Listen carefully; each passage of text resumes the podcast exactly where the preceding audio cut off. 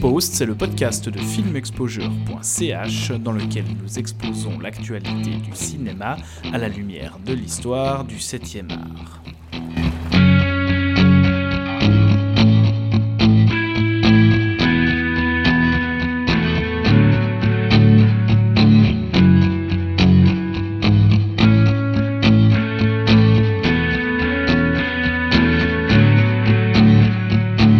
Noir, c'est noir. Après avoir été abandonné par Ben Affleck, Batman arrive dans les mains de Matt Reeves et sous les traits de Robert Pattinson.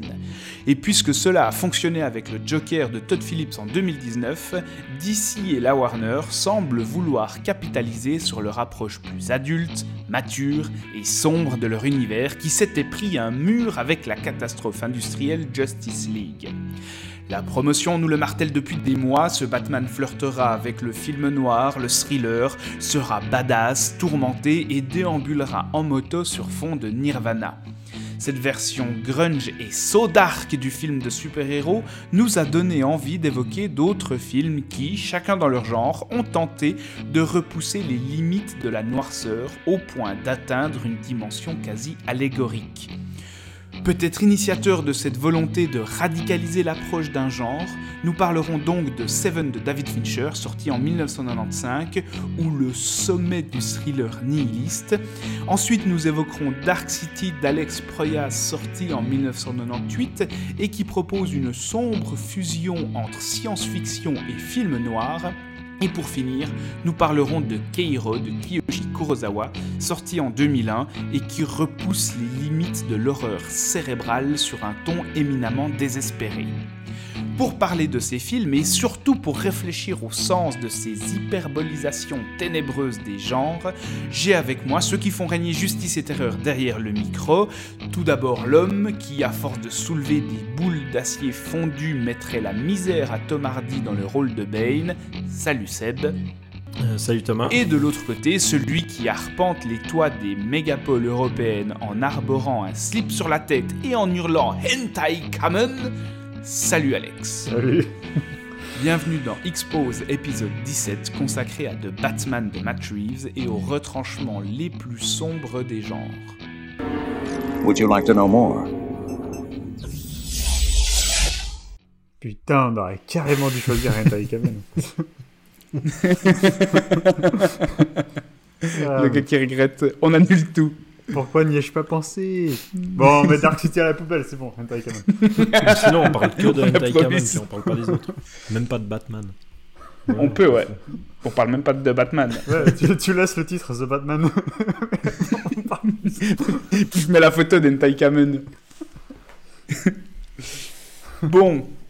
Euh, pour pitcher en quelques mots ce Batman, euh, on peut déjà dire euh, qu'il est signé par Matt Reeves, donc réalisateur américain qui s'est fait remarquer par Cloverfield, le fournisseur de migraines en 2008. Ensuite, il a signé un remake inutile d'un des plus grands films d'horreur du 21e siècle avec Let Me In, donc un remake de Let the Right One In de Thomas Alfredson. Et ensuite, on doit à Matt Reeves les deux derniers épisodes de la nouvelle trilogie de la planète des singes, dont un dernier épisode que moi j'avais plutôt aimé. C'est un film qui est coécrit par Peter Craig, à qui on doit aussi les scénarios de Bad Boys for Life et quelques épisodes d'Hunger Games. Donc ça vous donne peut-être un indice sur la qualité d'écriture de ce Batman. Et justement, ce Batman, eh bien, quand il commence, euh, on, assiste, euh, enfin, on est plongé directement dans une Gotham City où Batman euh, arpente les rues dé- déjà depuis deux ans pour lutter contre le crime. Donc on n'assiste pas à une nouvelle naissance, comme on en a déjà vu beaucoup au cinéma du personnage.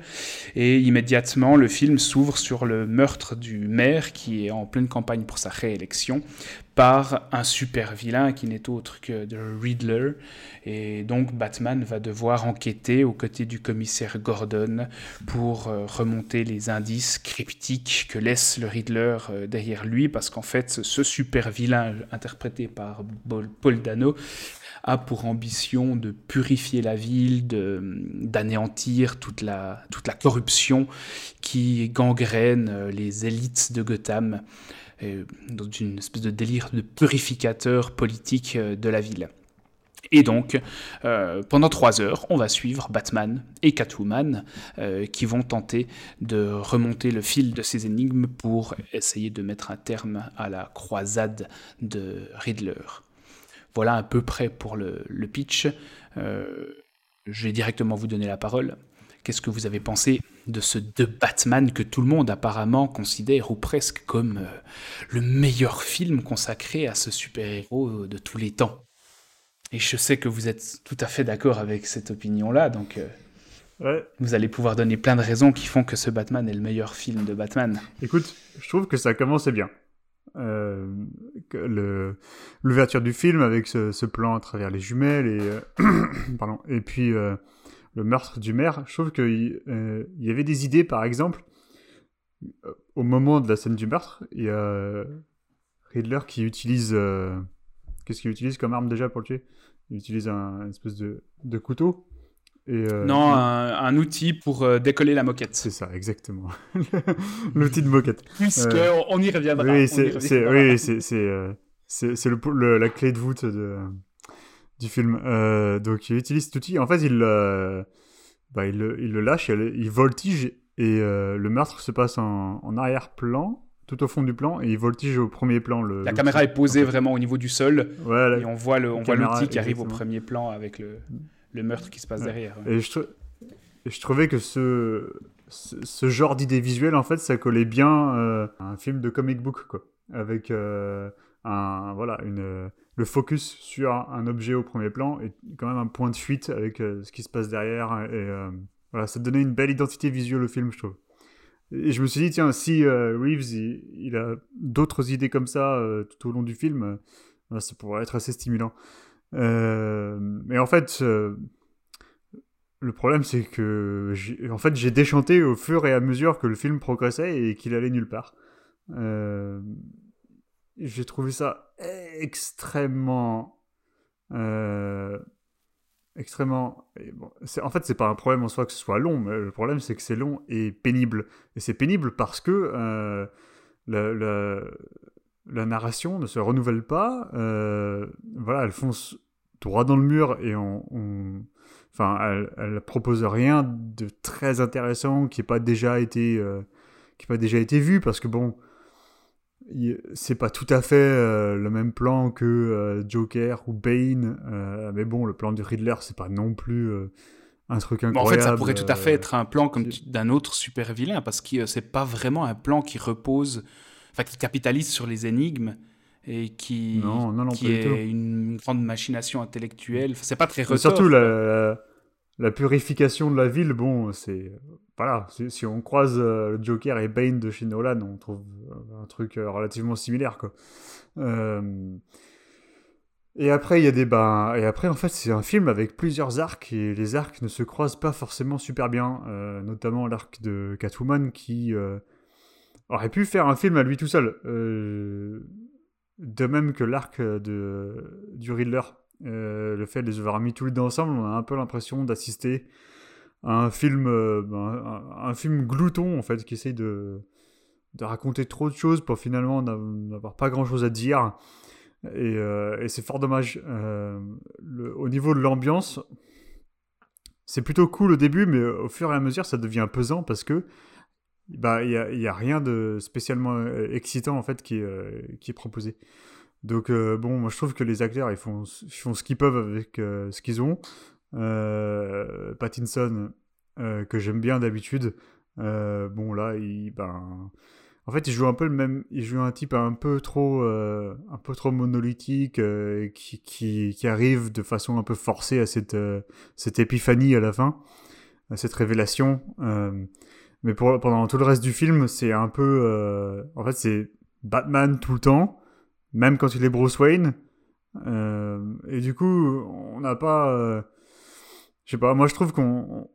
Il n'y a pas la folie de Keaton, il n'y a pas le, la dualité, euh, même si elle est de surface uniquement de, de Bale. Euh, là, je trouve que c'est juste. euh, Ouais, c'est un Batman un peu émo, quoi, torturé. Et pourtant, ça fait. C'est pas un Batman débutant, débutant. Ça fait deux ans qu'il est. qu'il est dans le métier, on va dire. Et euh, il y, a- il y a aussi plein de détails euh, qui, moi, euh, me sortent un peu du film, en fait. Par exemple, ça fait donc deux ans qu'il est dans le métier et il travaille avec Jim Gordon. Jim Gordon qui a installé le bas, le, le bas de signal là, en haut d'un immeuble en construction. Et, et donc, il travaille avec la police, mais il y a encore des flics qui sont qui lui sont Ils sont surpris par sa qui- présence. qui- ils sont surpris par sa présence, qui veulent pas le voir là, qui, qui l'insultent dans son dos, enfin, euh, qui le regardent de travers. Euh, et, et puis après, il y a des espèces de, de choix euh, de scénaristiques, de blagues en fait que, que moi, je, je sais pas, je comprends pas. Il y a donc euh, à chaque fois qu'il va à l'iceberg lounge chez le pingouin, il frappe à la porte. Euh, et donc la première fois, la première fois, ça m'a, presque choqué quoi. Batman, il arrive, il frappe à la porte de l'iceberg lounge, il dit je veux, je veux parler, euh, je veux parler au pingouin.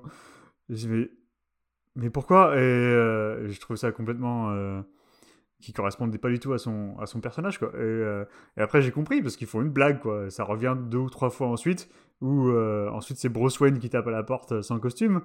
Et après, c'est Batman qui tape à la porte, sauf que ben il y a personne, il, le fait en mode, en mode furtif.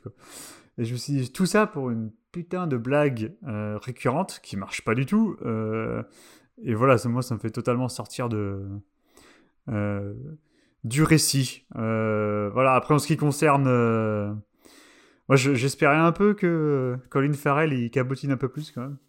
Euh, je trouve que enfin, il cabotine un peu, mais voilà, ça aurait pu, ça, ça aurait pu aller plus loin. Euh, et euh, ils ont quand même osé une scène où il marche comme un pingouin. Ouais, Ça, c'est vrai. Parce qu'il a les, parce qu'il a les pieds liés. rend- rendons à César ce qui est à César. Ils ont, ils ont osé. Ça- ça- Et ça, et ça, ça t'a fait rire. euh, mais ça. Ouais, ouais, ouais, mais ça vient à la scène d'une scène pathétique, c'est normal. ça vient à la fin d'une Ah, scène putain, pathétique, c'est normal, c'est- du c'est film. dommage. mais, mais bon, au moins, il a, il a fini sur une bonne note. Euh, voilà. euh, enfin bref, donc, euh, ouais, non, il y, a- il y a pas mal de choses à dire après sur. euh, on reviendra sur la fin et tout Mhm. ça. Euh, mais, ouais, moi, je trouve que c'est un. C'est un film trop sinueux pour finalement arriver à une conclusion d'une. d'un simplisme un peu décourageant Ok. en fait. Toi, Seb, euh, d'une manière générale aussi, avant qu'on arrive justement peut-être sur le- la- la- la- l'appropriation de la noirceur et puis la, le, ce vers quoi le film nous mène. Je suis assez mitigé, il y a des, il y a des choses qui me plaisent, d'autres euh, d'autres un peu. Globalement, j'ai pas été méga, euh, méga euh, Bon, il y a, pour des raisons assez simples. hein. D'une part, je trouve le film un peu long pour, euh, pour ce qu'il essaye de raconter. Comme tu disais, Alex, en plus, il y a ce truc où il, où il, mélange, il mélange un peu plusieurs arcs, plusieurs histoires, mais qui, je sais pas, qui arrivent jamais vraiment à, à, bien fonctionner ensemble. C'est un peu, il y a un truc un peu artificiel. Euh, après, après euh, je sais pas, il y a des choses que j'aime bien, même si le film est, euh, même si le film est ultra référentiel euh, presque d'un bout à l'autre, je trouve qu'il il le fait globalement encore pas trop mal, quoi. Enfin, on parlera de Seven tout à l'heure, mais qui est vraiment un peu un des gros. Euh, comment un des gros guides euh, du film quoi sur lequel il va se calquer euh, quasiment jusqu'à la fin quitte à même enfin il y a même deux trois moments où ils reprennent quasiment des des, des, répliques des plans enfin.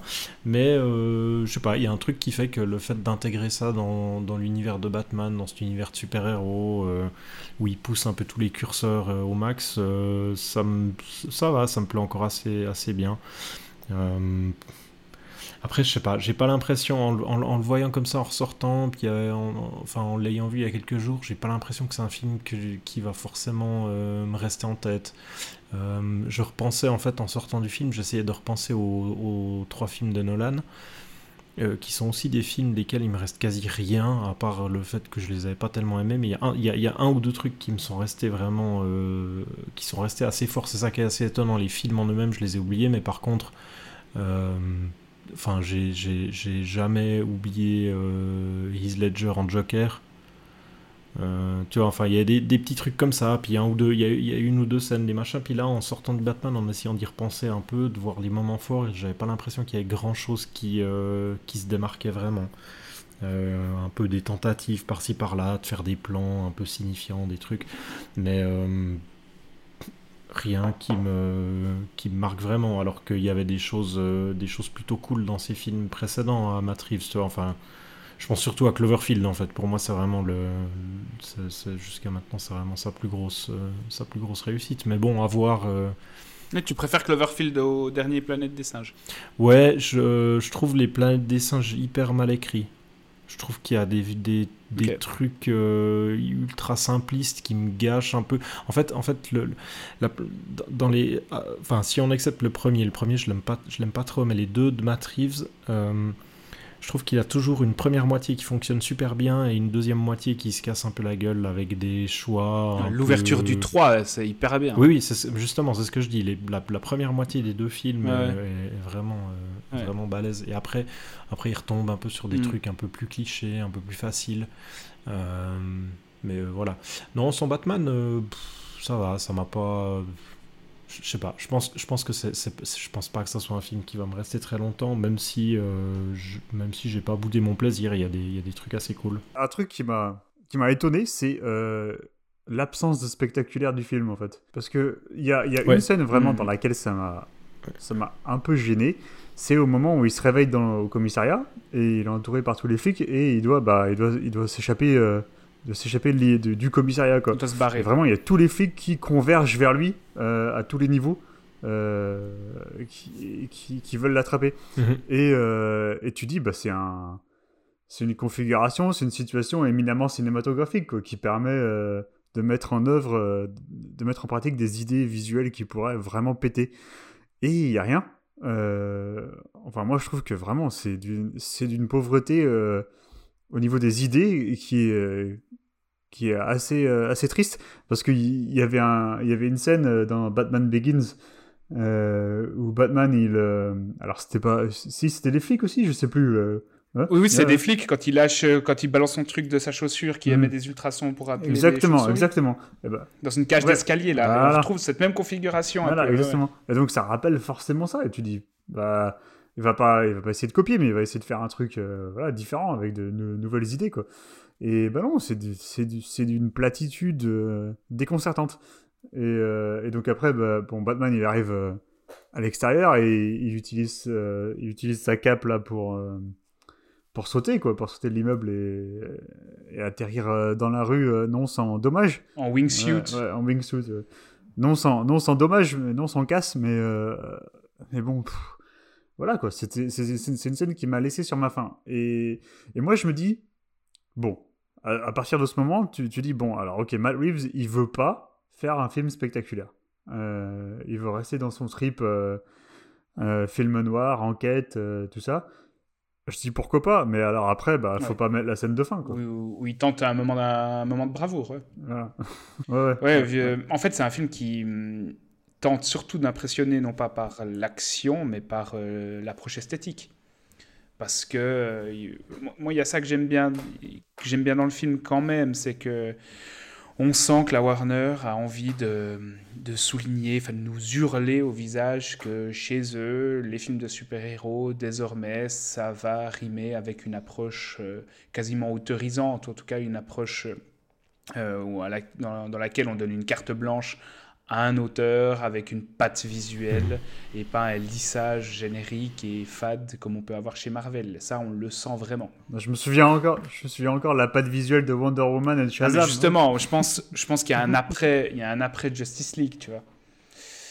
Après, c'est peut-être ce que je dis, c'est peut-être faux, hein, mais j'ai l'impression qu'avec Joker et puis de Batman, il, il, tente vraiment là de faire autre chose et puis de, de, se distinguer par rapport à la concurrence par des approches visuelles. Euh, hyper euh, identifiable. Et le film, il tente d'impressionner par ça. Et moi, je trouve qu'il le fait plutôt bien. Enfin, c'est beau visuellement. La photo de Fraser, elle, je la trouve belle. C'est un rouge, euh, c'est pas inintéressant non plus. Mais c'est vrai qu'en termes d'action, bah, tu restes un peu sur ta fin. J'ai vu qu'il y avait des gens comme, euh, comme Edgar Wright qui, qui, se touchaient sur la scène de poursuite avec la Batmobile sous la pluie. Mais même ça, moi, j'ai pas trouvé ça renversant. Bah non, je trouve que c'est filmé un peu serré en fait. Bah, T'as souvent cette, euh, cette, caméra qui est collée à la Batmobile à ras le sol aussi, très proche des roues, mm. et c'est un peu mm. tout. c'est le seul souvenir que j'en garde.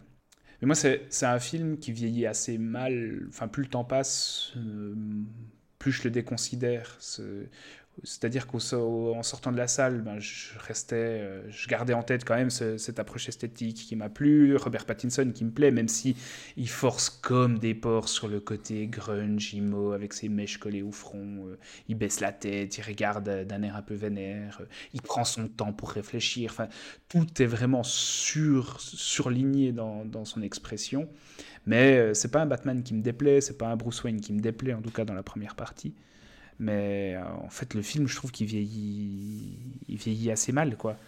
Euh, je, déjà, je, je, comprends pas du tout euh, le scénario. Tu le, tu le, disais avant, Alex, l'intrigue, le plan du Riddler, ça pourrait être le plan de n'importe quel autre super vilain. les, les, énigmes, non seulement les énigmes sont un peu pourries, enfin il n'y en a aucune dont je me souviens, tu vois, il n'y a aucune énigme où je me dis, ah ouais putain c'était bien écrit, ils ont trouvé ça comme énigme. Et en plus de ça, Batman, il en résout pratiquement aucune. La manière avec laquelle les énigmes se résolvent, c'est affligeant. Ce que j'aime beaucoup dans le film au début, c'est qu'en fait, on voit Batman sur des scènes de crime comme on l'a jamais vu. Et puis, il est là en tant que meilleur détective du monde. Et puis, je, trouve que c'est une approche qui, qui mérite, euh, qui mérite d'être, d'être, d'être tenté. Sauf qu'il en fait rien. C'est pas un bon détective. C'est pas lui qui résout les énigmes. C'est le pingouin qui résout une énigme. Il en résout, il en résout, une. Il en résout deux ou trois. Il en résout une. La première, avec Alfred, puis c'est tout. Non, il résout aussi euh, Orphelin. il trouve, ah oui, comme la, la, réponse Orphelin. L'écho introspectif, en fait. Mm. Mm, ouais. Mais sinon, enfin, la, la, manière avec laquelle le pingouin lui souffle la réponse d'une énigme, mais ça, franchement, mais c'est rédhibitoire. Et puis le, le, The world's greatest detective, no habla espagnol. Non, mais c'est surréaliste. Et le, le, flic qui lui dit Ah, euh, mon oncle était poseur de moquette, je sais à quoi sert cet outil, il sert à enlever la moquette. Ah, bah tiens, je vais enlever la moquette. Alors, alors, alors ça, ça, je comprends pas que les gens ils s'en plaignent pas de la même façon qu'ils se plaignent du, euh, du majordome de, de Harry Osborn dans Spider-Man 3. Ouais qui dit euh, ah j'ai nettoyé les blessures de votre père machin il s'est planté lui-même. Je comprends pas que les ah gens s'en plaignent pas de la même façon. Parce que c'est du ah, même niveau. c'est clair. Ah ouais, c'est vraiment mais en dessous de tout. Et euh, donc, donc en fait cette volonté de nous servir un Batman meilleur détective du monde bah ça marche pas parce que c'est pas le meilleur détective du monde. Et puis il y a pas mal de trucs comme ça cette volonté de faire du grand film noir avec euh, la narration qui débute le film avec la lecture en voix over du journal de Bruce Wayne bah, ah, il, le fait, il le fait pendant 5 minutes et c'est tout. Tu le retrouves juste à la fin, mais en fait, ça aurait pu faire un fil rouge narratif dans toute la longueur du film, ça aurait été excellent. Mhm. Mais c'est une, une, idée qui est aussi abandonnée hyper vite. Comme tu le disais. C'est ouais, pour, pour, donner une illusion de film noir, en fait. Ouais, c'est comme donner, c'est pour donner l'illusion que Batman est un bon détective. Euh, donc, euh, alors que c'en est pas un, c'est pour donner l'illusion d'un film noir, mais c'en est pas un. C'est pour donner l'illusion d'un Batman, parce que ça, je pense qu'on va y venir. C'est tout le film en fait donne aussi l'illusion d'un Batman hyper sombre, hyper violent, vengeur, obsédé par la vengeance, euh, hanté et puis euh, tourmenté. Mais en fait non, ça mène à tout autre chose. Le, film c'est trois heures pour que dans les dix dernières minutes, le personnage devienne autre chose que ce qu'on nous a présenté pendant trois heures. Donc là aussi, il y a l'illusion d'un traitement qui serait complètement différent tu l'as dit, Alex, le personnage de Catwoman, pour moi, il sert à rien. Tu peux l'enlever du film. Tu, peux. Bah, il peut faire son propre film, quoi. Il peut faire un film de la suite, je sais pas, mais c'est étrange d'avoir tout en même temps. Et puis, euh, ouais, euh, les gens aimaient quand même bien dégueuler sur les films de Nolan, mais tu, comme tu l'as dit, Seb, les Nolan, ils te restent des trucs impérissables de ces films.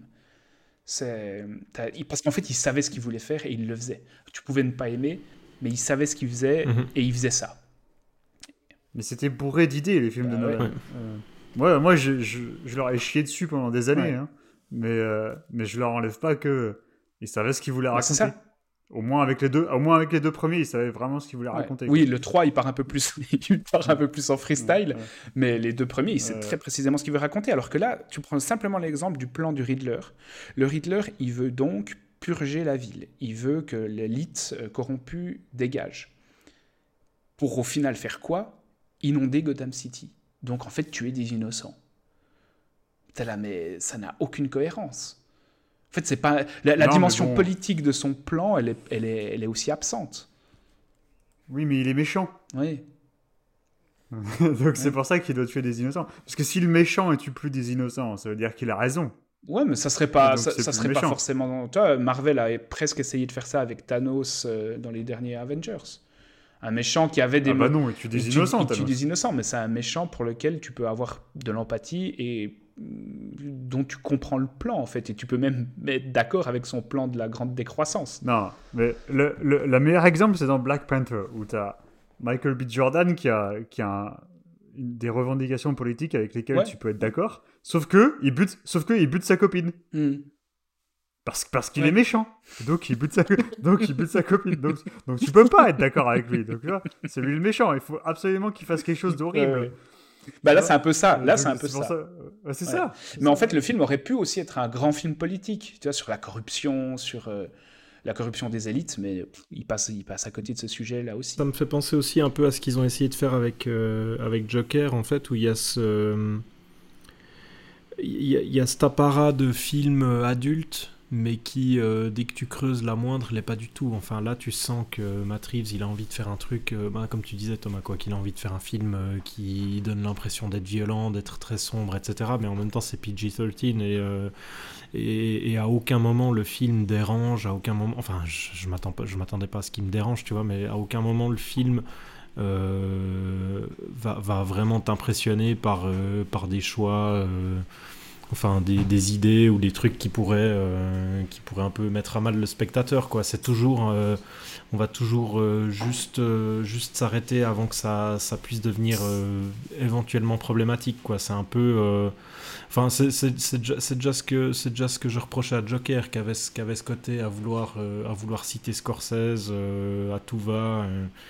Et puis essayer de faire, euh, de faire le même genre de choses, mais qui au final euh, ne s'en approchait jamais parce que parce qu'il faut pas non plus euh, se mettre à dos trop trop de monde dans le public et du coup on va un peu rester sur la sur la tangente quoi. Et là là c'est sombre mais c'est sombre c'est sombre dans l'image mais en réalité dans ce qui se passe ça l'est pas enfin c'est pas non plus c'est pas non plus dingue en termes de en termes d'action, de, de, de choses comme ça, il, il reste, ça reste assez sage. Enfin ouais, c'est un peu, euh, c'est- à, à aucun moment, à aucun moment, ça, c'est- c'est un film qui essaye, qui essaye de donner, C'est pas de radical. donner ouais. l'impression qu'il l'est, Ouais. euh, mais qui au final, euh, enfin, je sais même pas qu'il y arrive pas, mais je pense qu'il il Mm. est, il est de toute manière limité par, euh, enfin, on, sent qu'il y a une, une volonté, euh, soit de- ouais, de la part du studio, des auteurs ou peu importe derrière, de de pas franchir cette limite en fait. Euh, où, on, où on va citer on va citer Seven mais on va jamais aller euh, on va jamais aller aussi loin que, Mm. que là où Seven euh, s'est permis d'aller tu vois Ouais. Mhm. Après, là où je suis pas totalement d'accord avec toi, c'est que Joker, euh, ne serait-ce que dans les torrents de merde qui s'est repris, ça, ça témoignait déjà en fait de sa capacité à déranger. ouais Parce qu'il y a quand même eu un immense. euh, enfin, après, ça vaut ce que ça vaut, et puis ça ne doit pas être un indicateur euh, sur lequel on doit se baser pour savoir si le film est réellement subversif. Mais apparemment, pour certains euh, débiles, le film était subversif. Et puis, pour moi, il y a quand même l'argument principal dans The Joker qui est de prendre un personnage aussi trouble, aussi ambigu, aussi, aussi dérangé que le Joker et d'en faire un personnage principal pour lequel tu vas quand même devoir développer de l'empathie. Donc, même si après, effectivement, il n'ose pas autant de radicalité que chez Scorsese, euh, je trouve que le film était quand même beaucoup plus tenu et beaucoup plus dérangeant. ouais euh, bah, disons, disons que ça, ça, ça dépend un peu d'où tu viens quoi c'est clair que si tu découvres Joker en étant Ouais, euh, c'est ça. ça dépend vraiment d'où tu viens, tu vois. Moi, enfin, moi, quand je regarde Joker, je vois pas grand chose de. de je, je, comprends, je comprends tout à fait Mais ce que tu dis, puis je pense que. ça, ça dépend d'où tu viens et puis de quel film tu parles. Oui, c'est ça, On parle c'est ça. de Joker qui est censé être un blockbuster euh, dans un contexte super-héroïque, Ouais, dans, ouais. l'univers de DC. On n'est pas, euh, on n'est pas dans La Valse des Pantins, ou dans Network ou dans, euh, ou dans Taxi Driver, Ouais, qui sont ouais, des films qui, sont d'un autre calibre et qui visent un autre public aussi. Mais ouais, je suis d'accord Au avec niveau toi. de la radicalité, ce qu'il aurait fallu faire, c'est aller au bout de l'idée avec Thomas Wayne. Euh, là, là, on commence à nous Ouais, dire que oui. peut-être en fait Thomas Wayne c'était pas un héros, en tout cas c'était pas un homme bon. Euh, Mhm. Bah oui, puisque c'était un blanc privilégié. Mais finalement, ils, euh, finalement, ils disent oui, il a fait une erreur, mais c'était Oui, mais un, non. un homme Ah ouais. quand même. Non, mais, ouais, je me suis dit, mais non, mais allez jusqu'au bout. Tu es le père de Batman. Tu es, tu C'est es- hyper tu es scabreux, symboliquement ça, ouais. le père de Batman. Allez-y. Là, vous, là, vous montrez vos couilles. Mais non, ils veulent pas. Parce que moi, effectivement, c'est le seul moment où je me suis dit ah tiens, il y a un truc qui me dérange. Enfin, tu vois, ils vont, ils vont euh, tordre le cou à l'image du, du philanthrope auquel, euh, auquel on a été, à laquelle on a été habitué. Et puis en fait, après, pendant cinq minutes, ils essayent d'expliquer que ouais, mais il s'est excusé, puis il savait pas que ça allait finir comme ça. T'es là, Ouais. mais fermez votre gueule. Exactement, il aurait fallu ça. Et là, ouais. ça aurait été un peu plus radical. Et ça aurait eu, ça aurait eu Ouais. une vraie. Et en plus, ça aurait été cohérent avec le discours euh, de Social Justice Warrior. Ça, et aussi, ça aurait été, euh, ça aurait été un vrai, un vrai moteur scénaristique ensuite pour le personnage de Batman. De Batman. Bah ouais, Ouais. de, de- de devoir dépasser le père. Ouais, ouais, ouais c'est clair. Bon, et puis, euh, pour un peu faire le lien avec les autres films, qu'est-ce que vous pensez en fait du sens, de la pertinence, même si je crois qu'on le devine, euh, de ce traitement sombre, noir de Batman, moralement discutable dans une partie du film, en tout cas tellement rongé par le- l'envie de vengeance que son, son identification, enfin notre identification à lui peut devenir problématique. Qu'est-ce que vous pensez de cette approche-là, des références à Seven et autres? Est-ce que ça tient la route ou bien est-ce que c'est de l'esbrouf? Je sais pas, moi j'ai l'impression qu'il y a un peu des deux en fait. Même si, même si le résultat est pas euh, franchement convaincant, on a, on a, enfin, j'ai quand même l'impression que, que Matt Reeves ou euh, enfin les, les, les gens qui sont derrière le film, euh, ils- ils croient la moindre. Enfin, en utilisant Seven, il y a, il y y a quand même un peu tout le dé- décalque de l'enquête et même le Riddler qui fait penser à John Doe euh, quasiment jusqu'à la fin. Euh, mais euh, au, au au final, je crois que, en fait, j'appréhendais, j'appréhendais énormément cet aspect-là en allant voir le film parce que je savais que, je savais qu'il reprenait, euh, qu'il reprenait en partie ça. Je m'attendais pas à ce que ça soit à ce point-là.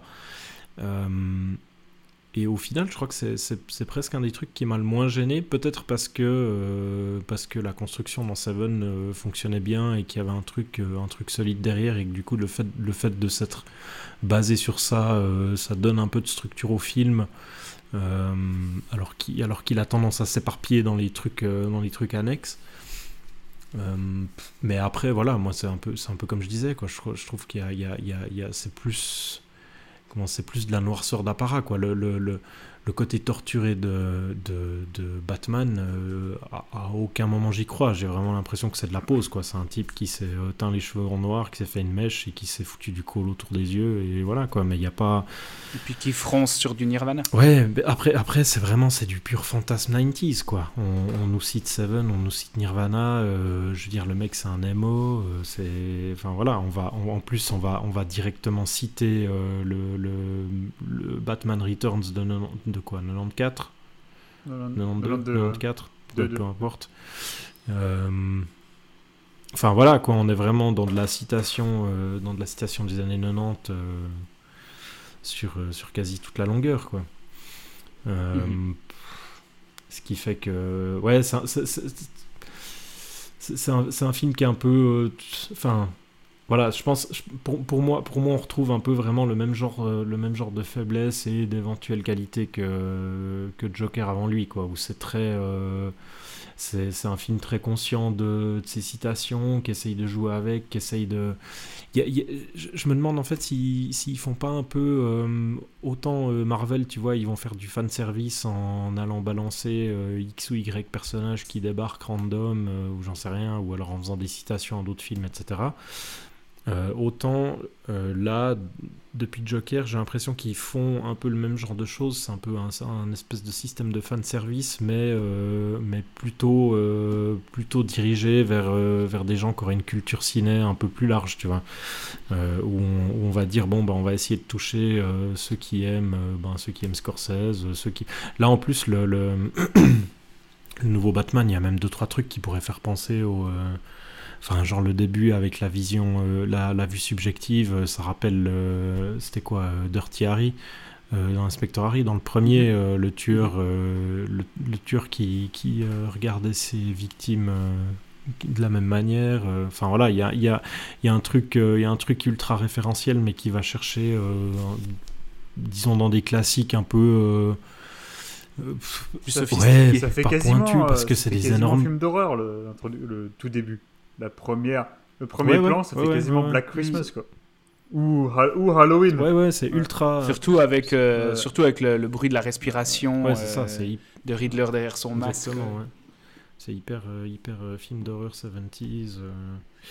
Du coup, enfin, moi, moi, en voyant le film, il y a vraiment ce truc-là où t'as, t'as, t'as d'un côté, t'as un film qui essaye de qui essaye de caresser dans le sens du poil le, le cinéphile classique, qui a un peu ses, bonnes références, etc., mais qui en même temps va essayer de quand même rester un film de pur comic book avec des avec euh, avec euh, avec le pingouin et Catwoman avec des trucs comme ça avec euh, Enfin voilà, il y avait autant, autant au niveau des images que des idées, il essaye de, il essaye de rester dans cet univers-là, et du coup, ça, fait un truc un peu euh, qui, euh, qui finit par, euh, par brinque-baller, et puis qui arrive jamais vraiment à, filer droit, quoi. Et, et moi, enfin, dès, dès le moment où je, où je ressens un peu trop qu'on essaye de, de m'imposer ces trucs, ça, ça, peut, ça peut un peu me faire sortir, même si là... Enfin, après, je sais pas, il y a peut-être aussi le côté, le, le fait d'avoir, enfin, d'avoir grandi avec certaines des références du film qui font que ça va peut-être mieux passer que d'autres choses, je sais pas. Et toi, Alex, par rapport à ça? Non, ouais, j'ai pas grand chose à ajouter. Pour moi, c'est vraiment un, un projet visuel et d'ambiance, euh, plus que plus qu'un projet euh, cinématographique et Mhm. narratif, en fait. Parce que dans, dans les films dont on va parler ensuite, euh, la plupart du temps, tu vas avoir un. Tu, tu- tu vas avoir une, une, une mise en image qui sert le, le propos développé. Alors que là, bon. euh, Ouais. Non, pas tellement. Ou tout du moins, le propos développé euh, ne justifie jamais, en fait, euh, la, la- la- les décisions plastiques et esthétiques qui Mhm. ont été prises. quoi. Au-delà du, au-delà du trip Bah, graphique. Mais c'est bien. hein, ça c'est à, se demander en fait si c'est même pas allé, euh, si c'est même pas allé dans l'autre sens en fait. C'est ça. Où euh, il y a une, une patte visuelle qui est tellement affirmée, tellement forte. Que l'idée première, c'est Euh, ça. Qui, qui- ouais, c'est ça. Qui, alors que ça colle, ça colle jamais vraiment à ce que, à, à ce à ce qui t'est montré, quoi. Enfin, à, à- à aucun moment du film, j'ai j'ai compris pourquoi euh, Wayne, enfin Bruce Wayne, Batman était euh, à ce point-là torturé, euh, etc., à faire la, à prendre la pause, à regarder dans le vide, etc. Il y a rien. On, on te le montre, on te, on te, on te visualise le truc, mais dilate le temps grand- pour bien te le montrer dans ces scènes Ouais, c'est ça, mais- ouais. Mais concrètement, en termes d'histoire, en termes de, en termes de, de récit, il n'y a rien qui vient vraiment justifier ça. Alors bon, ok, il a perdu ses parents, mais Bah, en fait, c'est ce qui vient justifier Enfin. ça, c'est un peu cette volonté de, de justement faire évoluer le personnage à la fin du film, j'ai l'impression. C'est-à-dire qu'on, ouais, ouais, ouais. on- comme on en parlait un peu il y a quelques jours, il y a, on peut penser aussi pas mal euh, au cinéma de Friedkin euh, de, devant la devant l'approche euh, du film. Sauf que Friedkin, lui, il va jusqu'au bout dans la noirceur. Euh, ça se termine mal pour tout le monde et puis euh, il n'y a pas de il a pas de salut pour les personnages de Friedkin. Euh, ici, euh, moi, ce qui me sidère vraiment avec le film, et ce qui fait que je suis vraiment resté sur ma faim aussi, c'est que tu as trois heures pratiquement de traitement où Pattinson fronce, euh, où on, fait durer les plans de manière exagérément longue pour, pour te montrer à quel point il souffre et à quel point il est torturé, et pour te montrer à quel point il veut se venger, pour qu'au final, quand il entend un mec reprendre une de ses répliques, dire je suis la vengeance, pour qu'il se rende compte, pour qu'il prenne conscience que ah, j'ai peut-être pas donné le bon exemple, et puis plutôt que la vengeance, euh, je vais essayer de véhiculer de l'espoir. Et c'est vraiment, mais cette conversion, cette mue morale du personnage, elle est torchée en 10 secondes. Et puis tout à coup, tu le vois aller sauver des civils, euh, et puis sauver la, la candidate à la mairie qui était euh, à moitié coincée sous un échafaudage. Tu n'avais pas trop besoin Ouais. qu'on la sauve non plus, quoi. Enfin, et qui, ça, en et qui s'est mangé on- une balle, hein, quand même. Oui, non, mais elle était encore en vie. Ouais. Ouais, ouais, ouais, mais elle s'est mangé une balle, mais elle se promène euh, sans trop de soucis. Hein. Enfin Bah, bref. C'est ça, ouais, ouais. Mais moi, en fait, c'est- pas de la. Pour moi, c'est justement pas de la noirceur. C'est un film qui, qui évolue pas vers la noirceur, mais qui veut nous montrer que le personnage finalement a évolué vers la lumière. Ah, il avait trois heures de temps pour nous, parce qu'à la limite, pourquoi pas montrer que le personnage euh, petit à petit évolue, change et puis moralement devient quelqu'un d'autre. Ok, t'as trois heures. Bah, t'as trois heures pour le faire. Sauf que là, il le fait en dix minutes, même pas. Euh, comprends La, scène, enfin l'expression visuelle de, de cette évolution, euh, elle, elle ne m'a pas plu du tout non plus. euh, cette scène, Le cette plan euh, vertical, enfin en plongée, Ouais, euh, où il est dans l'eau là, où il guide les non, gens. c'est- parce que ça, c'est ça, y est, ça, c'est bon. Il a, il a pris sa décision, mais le, la scène en fait où il saute et il attrape le câble électrique là et il le Mm. coupe. Ah ouais, Et il prend son batarang pour le son couper. pour le couper et donc, et donc il, tombe, je sais plus si c'est ralenti ou pas, mais il tombe, euh, il tombe dans l'eau. Et euh, donc là, c'est voilà, euh, l'expression visuelle de euh, sa décision de redescendre Mm. auprès des gens pour, voilà, pour, pour leur apporter l'espoir. quoi. Et je lui dis, putain, mais c'est Batman, quoi. Pourquoi il a pas juste envoyé son batarang pour couper, pour couper les câbles à- Ah, parce qu'il fallait qu'il voilà, tombe fallait avec qu'il tombe avec pour la, pour la pour la symbolique. symbolique ouais, que ça amène avec. Et, et c'est trop gros, quoi. Enfin, c'est, c'est- ça a des trop gros sabots, moi, je trouve. Euh, et ouais, donc moi, ça m'a. C'était la cerise sur le gâteau euh, écœurant. De merde. Mais pas. Mais je suis hyper curieux de de voir merde, où ils de merde, vont. je sais pas, mais enfin, moi, je peux, je peux comprendre qu'on puisse. Oh, T'avais l'air d'avoir vu de la merde alors, euh, euh, pendant moi, trois j'ai- heures quand t'es sorti moi, de la salle. hein. J'ai pas, du- j'ai pas du tout aimé le film, mais je peux comprendre qu'on puisse aimer un film pour une seule, Ouais. pour une seule et unique raison. Et si c'est la raison esthétique, Ouais. moi, si quelqu'un me dit euh, j'aime Mm. Batman pour, pour, pour, pour son, pour, pour les visuels, je dis ok, il y a pas de problème. Parce que moi, j'adore Flashpoint et pourtant, c'est un, film assez pourri, à part la, la scène de combat final, tu vois. Euh, Mais voilà, enfin, derrière, il y a pas Le Wilson Hip Oui, oui. Da- derrière, Mm, ouais. derrière, il n'y a pas grand chose, quoi. Mais bon, juste pour cette ah, T'as scène. Donnie Yen avec un blouson, quoi. Voilà, c'est ça. Donc tu comprends aussi, tu vois ce que je veux dire. Bah, voilà, ça. Moi, ce film, je l'aime parce qu'il y a Donnie Yen avec un blouson, c'est tout. Donc bon, de la merde, je sais pas, mais euh, en tout cas, c'est c'est pas ce à quoi je m'attendais du tout. ouais. Et tu disais, tu sais Mais pas. en fait, ouais, moi, ce qui, me, ce, qui, ce qui me rend assez curieux, c'est de voir où ils vont aller, parce qu'en fait, ils ont tellement capitalisé maintenant sur cette image un peu dark qui a plu. euh, et, qui, qui tourne en boucle sur les réseaux sociaux, les gens ont aimé parce que ah, c'est une approche mature, adulte, sombre du personnage. Mais comment ils vont faire avec ce personnage qui est devenu un peu moins sombre et un peu plus lumineux à la fin du premier film? Parce que s'il est cohérent avec sa démarche, on a, on a une suite dans laquelle ce Batman euh, est véhicule d'espoir avant tout. En tout cas, s'efforce à l'être. Et il pourra plus autant jouer sur la corde des morts, ravagés euh, et vengeurs. Ouais. Bah, tu vois, là, s'ils étaient vraiment audacieux, ils feraient un remake de Batman 66 euh, pour la suite. Maintenant qu'ils ont. Ou de Batman Forever. Ou de Batman Forever, ouais. Bon, est-ce que vous voulez ajouter quelque chose sur The Batman ou est-ce qu'on passe au bon film du podcast? Non, on va continuer, je crois. Hentai de la, la- la musique de Giacchino, vous l'avez aimée? Ouais, ouais, elle est bien. elle, elle est bien. Ça hein va. Ça va. Franchement, ça va, quoi. ouais. Franchement, c'est un peu. Je trouve que c'est vraiment du Giacchino un peu. euh, Je sais pas, j'ai réécouté des trucs de lui là ces derniers jours parce que je me disais. Enfin, il me semblait que c'était un compositeur que j'aimais bien. J'ai réécouté un peu deux, trois trucs. Puis là, je le trouve un peu, euh, un peu fainéant, quoi. Son thème euh, à coup de deux notes. euh, Qui ressemble en plus au thème de Dark Vador, euh, ça va quoi, mais avec trois notes en moins, ouais. Non, puis on est quand même pas mal dans les dans dans y a- dans, dans ce traitement du son euh, très euh, très cimérien quoi, avec des gros synthés par dessus qui font poète poète. euh, Ah, même moi, si je, trouvais que ça, je trouvais que ça même s'éloignait justement un Ouais, peu. Il, il ose quelque chose de plus mélodique. un, poil, un Ouais. poil. Mais ça va. Réécoute des trucs qu'il a fait qu'il a fait il y a 10 ou 15 ans. Moi, j'aimais bien, c'est Star Trek. Ah ouais, j'adore ce Star Trek Ouais, aussi. Ah, putain, super, les. Star Trek. euh, Puis là, ces derniers jours, j'ai réécouté ce qu'il a fait sur ce. Je sais pas si vous, si vous voyez là, ce jeu vidéo Black. Ouais. Qui était sorti au début des années 2000. euh, Putain, Ouais. la compo, elle est tarée. hein. Ouais. Là, Ouais, c'est euh, hyper bien, alors- ça. Bon, alors là, par contre, euh, il fait son. C'est c'est- c'est du. C'est du John Williams-like euh, à 100%. hein. Il est, on sent qu'il était encore à fond. Mais enfin, bref, pardon pour l'écart. Non, non, Voilà, voilà. on est là pour ça. Ce qu'il a fait avec les Washoe, Voilà. c'est bien aussi. Bah oui, Speed Racer, c'est lui. Oui, oui, c'est cool, ouais. c'est super. Mais Christopher Nolan peut donc dormir sur ses deux oreilles.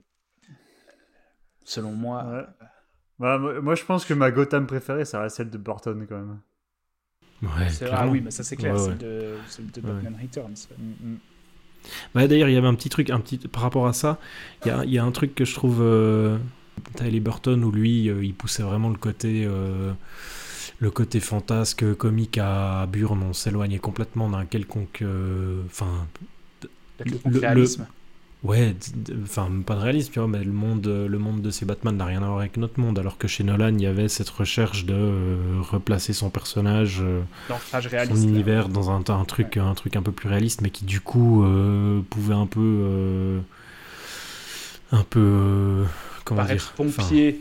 ouais c'est ça. Disons que ça ça aidait pas forcément les films euh, euh, à, à- à vraiment fonctionner totalement pour moi. Mais là ce que je trouve intéressant et c'est peut-être un des aspects que, que, j'aime encore assez bien avec ce nouveau Batman c'est que tu sens que euh, ils ont dû prendre une décision parce qu'ils se sont dit ok on doit il, va falloir quand même qu'on se décide un peu.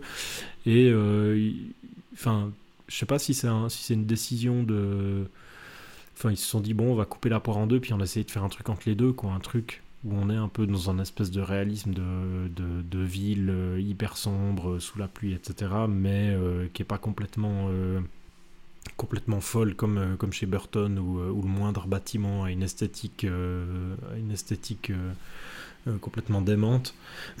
Enfin là on est plus dans une ville en ruine quoi une ville une ville qui s'est fait bombarder mais euh, je trouve que ça, ça fonctionne encore assez bien. On a le côté comic, euh, comic books qui est assez appuyé, qui est- enfin, où on, on- on sait qu'on est dans ce genre d'univers et en même temps, euh, en, en même temps, il y a un truc un peu, un peu plus tangible que chez Burton où on sent que c'est euh, c'est du carton partout, quoi. Il y a un, peu, un peu plus l'envie en fait de faire un... de, de s'éloigner un petit peu du comic, je pense, pour aller plus vers le pulp, le pulp novel, quoi. En termes de, Ouais, en, ouais. en termes de réalisme et tout ça, quoi. Parce qu'il y a quand même le, re- Ouais, le ouais. refus total euh, de euh, du surnaturel ou de l'idée même du surnaturel. C'est ça, ouais. Et il y a un soin quand même qui est apporté à la, à la géographie de la ville, je trouve. Où tu sens qu'il a envie de donner une cohérence, alors que euh, pas Burton, euh, Nolan, dans, dans ses films, il prenait des plans de Hong Kong, des plans de New York, des plans de Chicago, et puis euh, il faisait un Mhm. mash-up de tout ça. Et, et- En fait- et finalement, c'était une ville qui ressemblait à toutes les, métropoles En fait, en, urbaines. en fait, Nolan, il avait fait du, du bon boulot sur Begins. Euh, parce que, à mon avis, euh, le, le métro aérien, à la fin, jouait un rôle important dans, C'est dans le- hyper bien, ça, dans le le narratif. Ouais, ouais. Et- mais dans ces deux films suivants, c'est beaucoup moins le cas pour la ville elle-même, et donc il a un peu délaissé ça. Et qu'on- qu'on- Ouais, dans le troisième, il y a quand même la ville qui devient un- une zone de guérilla euh, occupée en sous-sol par euh, les flics résistants. Ouais, mais c'est- ouais. a- Ouais, mais l'infrastructure de la ville n'a plus Alors trop, oui, plus ouais. trop d'importance en fait. Euh, Ça Ouais. pourrait se passer n'importe où. Alors que là, le, le métro aérien qui traverse la Wayne Tower et tout ça euh, dans, dans Begins, ça l'a un peu forcé, Mm. je pense, à donner, euh, à, bah, à travailler un peu justement la, la géographie de la ville. ouais. Je trouvais que s'en Ouais. sortait bien sur Begins aussi. Bah, c'est le meilleur des trois, Begins. C'est vrai. Bref, on passe à Seven? On passe à Allez. Seven. Alors, Seb, euh, dis-nous de quoi Seven parle. Seven, il y a, y a- y a des gens qui connaissent pas Seven? Non, bon, on va quand même le résumer vite fait parce qu'il y a besoin. Non, Seven, euh, David Fincher, en 1995, euh, c'est euh, l'histoire de, de deux flics, un vétéran, euh, Somerset, joué par Morgan Freeman, qui va se retrouver sur une enquête avec, euh, avec, euh, un, avec un jeune nouveau, un peu, euh, un peu chien fou, euh, joué par, euh, par Brad Pitt. Et ils vont se retrouver en fait sur, une, sur une première scène de meurtre assez, assez effroyable qui va les conduire à la suivante, etc. jusqu'à ce qu'ils réalisent en fait qu'ils ont affaire à un serial killer et assez rapidement ils vont réaliser qu'ils ont affaire à un serial killer qui s'inspire des sept péchés capitaux, d'où le titre Seven, pour commettre ces différents crimes. Un serial killer qui sera joué enfin, du nom de John Doe, donc qui est le nom euh, utilisé pour euh, nommer les cadavres dont on n'a pas trouvé le nom, donc euh, en gros ces personnes, qui lui sera joué par Kevin Spacey. Par contre, parenthèse, est-ce qu'on a encore le droit de parler de Kevin Spacey ou bien on va ça va aller? Kevin qui? Voilà et qui, euh, qui du coup vont se retrouver confrontés à ce, serial killer dans une, euh, dans une ville sans nom, euh, elle aussi constamment balayée par la pluie, jusqu'à ce, ce final qui révélera les deux, les deux derniers péchés capitaux sous, sous le soleil écrasant du, du désert. Euh, voilà, Seven, c'est un, peu, euh, c'est un peu la grosse révolution aussi du, euh, du thriller des années 90 qui débarque quelques années après, après Le Silence des Agneaux, qui avait déjà fait une, immense impression, qui avait remporté quoi, les 5 les cinq, cinq, Oscars majeurs, enfin il avait eu un truc pas possible, et Seven, Seven débarque là derrière. Seven c'est un peu ben voilà, là c'est vraiment le film un peu euh, grunge qui va taper, euh, qui va taper dans le, qui va foutre un coup de pied dans le dos du, euh, du Silence des agneaux, qui lui a le côté un peu plus grand film classique, grands acteurs, etc. Où là on a un truc un peu plus sale, un peu plus, plus dérangeant, et comme tu le disais en introduction, où on est vraiment dans un film nihiliste qui, qui n'épargne absolument personne, quoi. Euh, David Fincher qui en plus va profiter du film pour vraiment euh, tester, euh, enfin expérimenter pas mal de choses avec, avec son, son, chef-op Darius Kanji. où ils vont, ils vont un peu maltraiter la pellicule en, essayant de faire ce qu'ils avaient appelé à l'époque de faire du noir-blanc avec de la couleur en fait de vraiment jouer avec les procédés de développement, les procédés d'exposition de la, de la, pellicule pour, pour altérer les couleurs, euh, etc., pour faire un, pour, sortir une image ultra contrastée, euh, ce genre de choses, quoi. Je sais pas, il y a tellement de choses à dire sur Seven. Il y en a un, il y en a un de vous deux qui veut, qui veut embrayer. Alex? Ouais, je l'ai revu. Euh, c'était hier, je sais pas, hier ou il y a deux jours pour les besoins du podcast et euh, purée, ça fait plaisir de revoir un film avec une telle tenue, quoi. Mhm. C'était, je sais pas, j'ai l'impression que ça appartient à un autre monde un autre monde, c'était euh, une époque où on n'hésitait pas, où les gros films ambitieux, euh, voilà, euh, les gros films de, avec des, des, gros noms de réalisateurs, des grands acteurs et tout ça, n'hésitaient pas à aller jusqu'au bout de leurs idées et, voilà, et les, mettaient, les mettaient en image de manière, de manière marquante. comme tu dis, Seb, c'est un film où il pleut tout le temps et justement, c'est un c'est un, film où il pleut tout le temps, sauf dans la scène finale. Euh, et, euh, et, ça rappelle pas mal euh, justement ce qu'ils ont essayé de faire avec The Batman, où c'était aussi un film où il pleut tout le temps. Et en fait, j'arrêtais pas de me rappeler, alors je sais plus comment on appelait ça en français, mais en anglais, on m'avait appris un jour que la pluie au cinéma, c'est ce qu'on appelait un outil pour, pour en fait, pour signifier que le mélodrame allait arriver, quoi. Pour signifier que euh, la tristesse, euh, mhm, la mhm. tristesse euh, était pesait en fait sur sur l'univers. En anglais, on dit pathetic fallacy. et donc, donc en fait, en gros, ça veut dire que c'est c'est un outil artificiel pour faire comprendre aux spectateurs que attention, là, c'est il y a quelque chose de vraiment très triste ou très sombre qui va se passer. Et c'est on n'a jamais cette impression dans Seven en fait. Alors que dans Batman, j'avais constamment cette impression que c'était complètement artificiel pour essayer de donner une densité à l'univers représenté, euh, alors qu'on le ressentait jamais. Sauf que là, dans Seven, on le ressent parce que tout le reste, tout le reste est dégueulasse. C'est mm. tout l'univers qui est crade. Mm-hmm. On, arrive quasiment à le sentir le film, quoi. Euh, parce que euh, il y a euh, un traitement esthétique qui fait que un traitement esthétique et d'écriture et des personnages et de comportement des personnages au sein de cet univers qui fait que c'est quasiment tactile. On ressent que ils, ils se sentent pas à l'aise là-dedans que donc nous, nous non plus quoi. Euh, et, euh, et ouais voilà. C'est un, un, un, contraste qui, qui m'a paru euh, évident quand, quand je repensais à The Batman en même temps quoi. Donc ouais Seven c'est un film, un film que j'ai injustement boudé quand j'étais boudé quand j'étais plus jeune, euh, parce que j'étais un peu, j'étais un peu, un peu con et euh, je pensais mieux savoir que Fincher. Euh... Donc tu l'as boudé en l'ayant vu. Ah, je l'avais vu, bien sûr. Hein. Je, ah l'avais vu, et puis euh, j'avais vu, mais je m'étais dit ah non c'est pas bien, il en fait trop, machin et tout. Euh, c'est trop. en fait, pour moi, c'était pas assez, pas assez subtil. Euh, bon, ce qui, était, ce qui était un peu une des grosses reproches qu'il avait, enfin, ça faisait partie des reproches un peu récurrentes qu'il avait à l'époque. En plus, Fincher, euh, Fincher venait du clip, ça faisait quoi 15 ans qu'il faisait du clip, donc. Euh, ouais, mais je pense qu'il ouais, c'est son, son, deuxième film. C'est son deuxième film. En plus, je pense qu'il y avait une.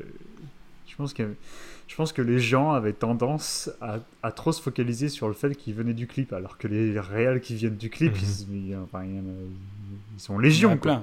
Ils sont légion. Ah bah maintenant il n'y a plus que ça, euh, quasiment. Et justement, enfin, il amenait euh, un savoir-faire et euh, des idées et, des techniques qui étaient parfois, pas forcément été vues ailleurs avant au cinéma, quoi, en tout cas dans le cinéma mainstream. Et, et non, c'est vraiment un film que, que maintenant j'aime vraiment, vraiment beaucoup. Et, et en fait, c'est un film qui est radical parce qu'il va jusqu'au bout et, et parce que à la fin, il force le spectateur à faire un choix impossible. Euh, comme le personnage de Mills, en fait. Euh, sauf mhm. que le personnage, enfin, sauf que nous, on a le recul de pas être le personnage de Mills. Et, donc de, de, voir plus objectivement la situation et de quand même vouloir qu'il lui mette une putain de balle dans la tête, quoi. Euh, et, et, et, ça, c'est, je crois que c'est le film qui arrive le mieux à, mettre cette situation en image, à mettre le spectateur dans cette situation. Et, et ce qui est beau, c'est que, euh, que, pardon, euh, gros spoiler hein, pour la fin de, ce, de Seven du coup, mais, bon. ce qui est beau, c'est que même une fois qu'il le bute, eh ben, enfin moi en tout cas en tant que spectateur, je suis pas sûr de savoir euh, si je suis content qu'il l'ait fait ou pas. tu prends euh, euh, Je me souviens, petite anecdote personnelle, mais une fois au NIF, ils avaient passé Dog Pound de Kim Chapiron. Et il y avait Kim, Kim Chapiron qui était là. En milieu carcéral. Ouais, ouais, ouais. Il y avait Kim Chapiron qui était là. Et, et donc je l'avais interviewé pour Clone Web. Et, et pendant l'interview, je lui parlais d'une scène où il y a un des détenus qui prend un mug et qui va exploser la tête d'un autre détenu euh, avec. Euh, parce qu'il y avait eu un build-up. Il y avait eu un build-up qui faisait que euh, ce personnage avait. enfin, c'était entre guillemets justifié qu'il ait la haine pour cet autre personnage. Et donc je dis à Kim Chapiron, et je lui dis, ouais, dans, dans, dans, cette scène-là, tu, tu, fais, tu donnes, en fait, tu donnes envie que le personnage lui éclate la tête. il me regarde et il me fait Mais c'est l'inverse que je voulais faire. Je voulais, je voulais montrer que la, la violence entraîne que la violence et que euh, c'était pas la solution et tout ça. Je dis Oui, ça j'ai compris. Ça, ça c'est ce que dit l'esprit. Mais ce que, ce que, disent les émotions quand on regarde le film, c'est pas du tout ça. Parce que, parce que c'est deux choses qui, qui, sont, qui sont séparées et que et c'est toujours le problème avec le cinéma, c'est que vu que c'est un, un, art des émotions, euh, c'est impossible à faire comprendre ça sans faire ressentir l'autre chose, euh, selon moi. Si tu fais ton, ton travail correctement, c'est l'ambivalence qui était là. Et lui, il rejetait ça complètement. Chapiron, il rejetait complètement le, le fait qu'on mm. veuille voir cet acte de violence. Alors que là, dans Seven, on, enfin moi en tout cas, je veux le voir. Quoi. Et, euh, je trouve que c'est la plus belle expression qu'on ait eue au cinéma de, de cette ambivalence. Oui, mais en même alors c'est la plus belle expression de cette ambivalence, justement parce que toi-même, tu es quand même ambivalent. C'est-à-dire que tu veux le voir et en même temps, tu, tu veux pas donner raison euh, euh, à John Doe. Mais donc toi, bah, ça te fait, ça toi, toi pas ça te fait chier que ça professe. Bah si, bien sûr que ah, si. Et justement, et c'est pour ça que je trouve que Seven fait quelque chose d'assez unique, c'est que là où dans un, je me souviens plus de la scène dont tu parles dans Dog Pound, mais euh, imaginons dans une scène, bah, tu, tu, veux vraiment viscéralement voir cette, cette, scène de violence, même si ta tête te dit éventuellement l'inverse. Dans Seven, t'es beaucoup plus déchiré que ça même au niveau viscéral. Tu as envie de la voir et ça te fait chier quand même de la voir parce que la prophétie du personnage et le déterminisme final, enfin le déterminisme absolu du film s'achève quoi et, triomphe. Donc tu es, beaucoup plus tiraillé que dans un film où tu es éventuellement un peu écartelé entre ta tête qui te dit ah la violence euh, appelle la violence donc c'est mal mais euh, je suis quand même venu ici pour voir euh, des mecs se, foutre, se foutre sur la gueule surtout qu'il y a un build-up. tout à fait mais l'anecdote c'est juste pour dire que c'est un truc qui revient assez régulièrement quand même au cinéma quoi. Ouais tout à fait ouais. mais rarement comme dans Seven. Bah, jamais comme dans Seven à mon avis. Ouais c'est ça. Éventuellement dans Orange Mécanique tu peux avoir tu peux avoir ce genre de tiraillement par rapport à la violence et à ce que tu as envie de voir ou pas. Est-ce qu'il en appelle autant aux émotions, Kubrick? Alors non, la construction du film, euh, certainement que la construction du film est moins, est moins primaire émotionnellement parlant, et c'est pas du tout péjoratif, hein, primaire, mais il y, y a, des émotions euh, très simples et donc hyper pures dans, dans Seven, euh, c'est sa femme, quoi. ce qui fait que tu es tout à coup submergé par une émotion primitive, que tu as peut-être beaucoup moins dans Orange Mécanique. Ouais, et surtout que dans Seven, il y a, ce truc qui est, très fort en termes de en termes d'image et de mise en scène, c'est que c'est quelques moments où, euh, où on est chez Mills dans son appartement, euh, ou alors quand on est avec Somerset à la bibliothèque, euh, c'est des moments où, où l'image est, est comment dire Enfin, c'est très posé, c'est très calme et ça a un côté assez rassurant. Même, même si euh, quand on est dans l'appart de Mills avec le, avec le métro qui passe derrière, il y a tout qui tremble, etc. Mais le fait qu'ils ils ont les chiens euh, dans leur appart qui sont tout contents, etc. Ils font leur petite soirée entre les trois là quand ils font, quand ils font connaissance. Il y, a il y a vraiment un truc où ils créent un espèce de, de microcosme à part. Euh, dans leur appart et dans la bibliothèque qui fait que ça va, ça va créer une connexion hyper forte avec le spectateur. Du coup, quand tu arrives à la fin, euh, l'émotion est d'autant plus décuplée. quoi. C'est pas, mm. euh, c'est pas juste la femme d'un personnage, c'est vraiment quelqu'un que tu as eu le temps de voir vivre. En plus, il y a, y a cette scène. En plus, ça, je pense que c'est aussi un des moments qui aide encore plus. C'est cette scène où elle va aller discuter juste avec Somerset, euh, toute seule. je, sais, sais même plus de quoi ils discutent en fait, mais lui il la rassure. qu'elle est enceinte. Ouais, c'est ça, elle parle, de, elle, parle de, ouais, elle parle juste de ça. Euh, c'est vraiment ces moments où, en fait, euh, au milieu de l'horreur, euh, il arrive à te, à, te poser des, des, trucs comme ça qui, qui, vont qui vont rendre d'autant plus forte la, toute la scène finale. Voilà, c'est encore un contraste avec Batman, c'est où Fincher, il a que deux scènes où il y a Gwyneth Paltrow euh, vraiment qui, qui est là pour, euh, pour faire de son personnage un personnage important pour le spectateur. Et finalement, ça fonctionne parce que c'est euh, ces deux scènes, on a surtout la première dans l'appart, surtout la première dans l'appart, j'ai jamais l'impression que c'est une scène fonctionnelle, mais que c'est vraiment une scène pour les personnages. C'est c'est pas vraiment mhm. une scène fonction pour l'histoire, mais c'est une scène pour les personnages et qui est extrêmement importante quand on arrive à la fin du coup. Mais par exemple, dans Batman, à un moment, on essaye de nous faire croire que on, devrait en avoir quelque chose à foutre que Alfred se fasse péter la gueule par une explosion. Alors que non, je suis désolé. Le mec, on l'a vu, on l'a vu dans une scène avant. On sait pas qui c'est le mec. Enfin, on sait qui c'est parce qu'on sait, on connaît le lore de Batman, quoi. Mais, euh, mais dans ce film-là, mais rien à taper, quoi. Rien à taper, on s'en fout. Et après, le, devant le lit d'hôpital, là, tu sais, mais non, je suis désolé, mais on s'en tape, quoi. On s'en tape, si. Parce que, parce que le personnage qui a, qui a accouché sur le lit d'hôpital, bah, c'est personne. C'est personne.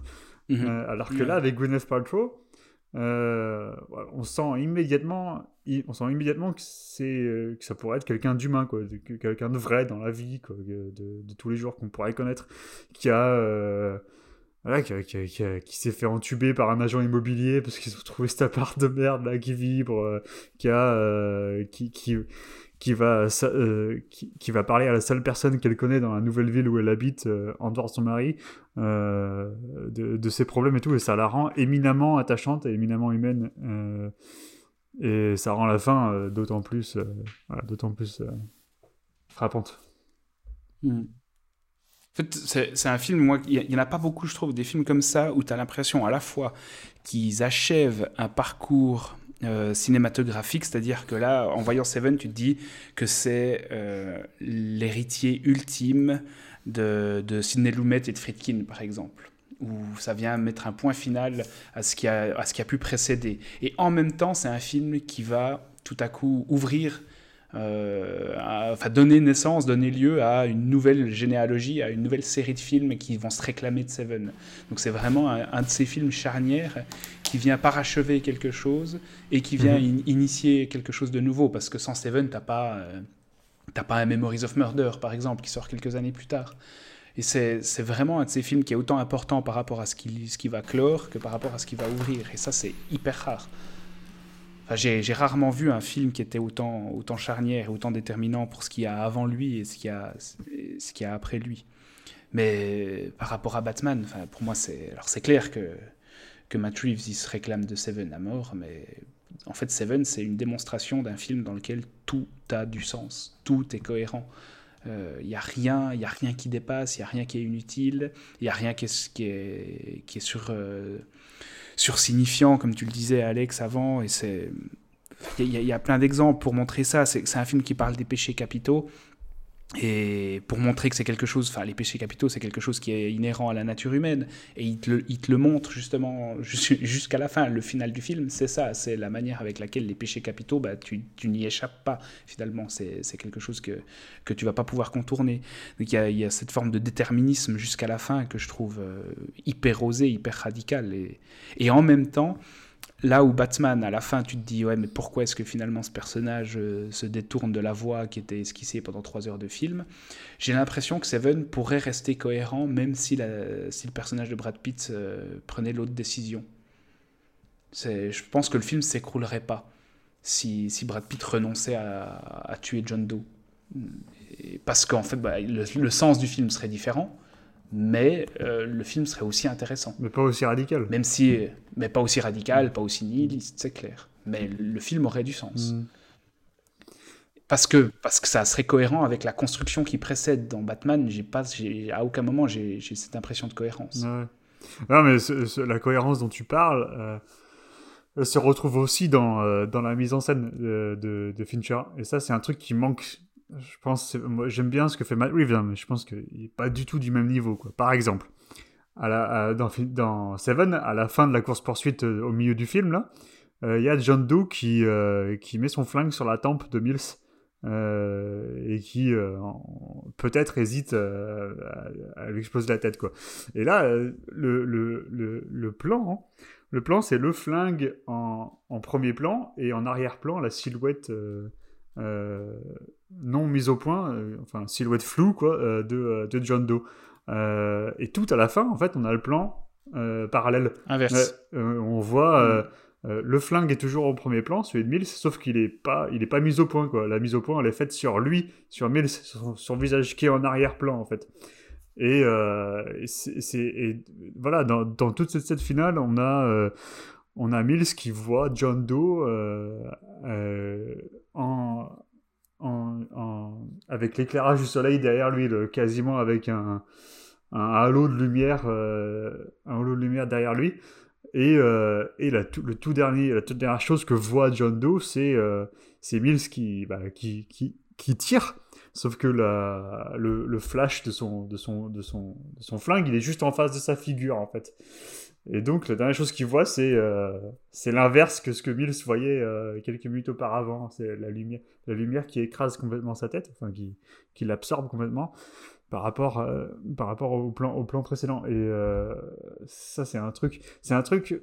Tu vois, on parlait de mise en scène ostentatoire ou qui se fait trop voir en fait dans The Batman avec le plan de Batman qui tombe, machin et tout ça, pour signifier des mm. trucs, alors que là, dans Seven, on pourrait ne jamais remarquer ça, et euh, le film aura le même sens. Sauf que là, si on veut aller dans les détails, on voit que tout a été pensé au millimètre par un metteur en scène, par un, un réalisateur de cinéma et qui donne du sens à ces images. Quoi. Et le sens, il est subliminal de toute façon, même si on, même si on, on le l'explicite pas euh, voilà, pendant, euh, pendant une analyse ou pendant le visionnage, on le comprend.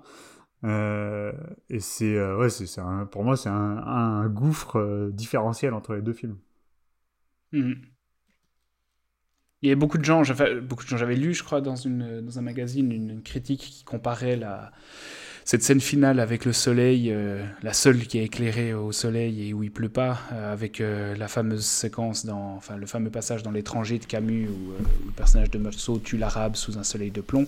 Et je trouvais que ça avait aucun, aucun sens de comparer les deux parce que chez Camus, le, meurtre c'est synonyme d'absurdité, enfin, il n'y a pas de sens à ce qu'il est en train de faire. Alors que là, justement, c'est hyper signifiant. C'est, il, tue, il sait exactement pourquoi il tue. Ouais, ouais. Euh, c'est, on n'est pas du tout dans une lecture absurde là. C'est au, au contraire quoi. Il y a un déterminisme écrasant qui vient, qui vient achever le- tous les personnages. Mais ouais, chef-d'œuvre. Ouais, Seven, bon film. Vous devriez le voir. On passe, euh, on passe à Dark City. autre chose, euh, Seb, sur euh, Seven? Sur Seven Non, je crois pas. Non.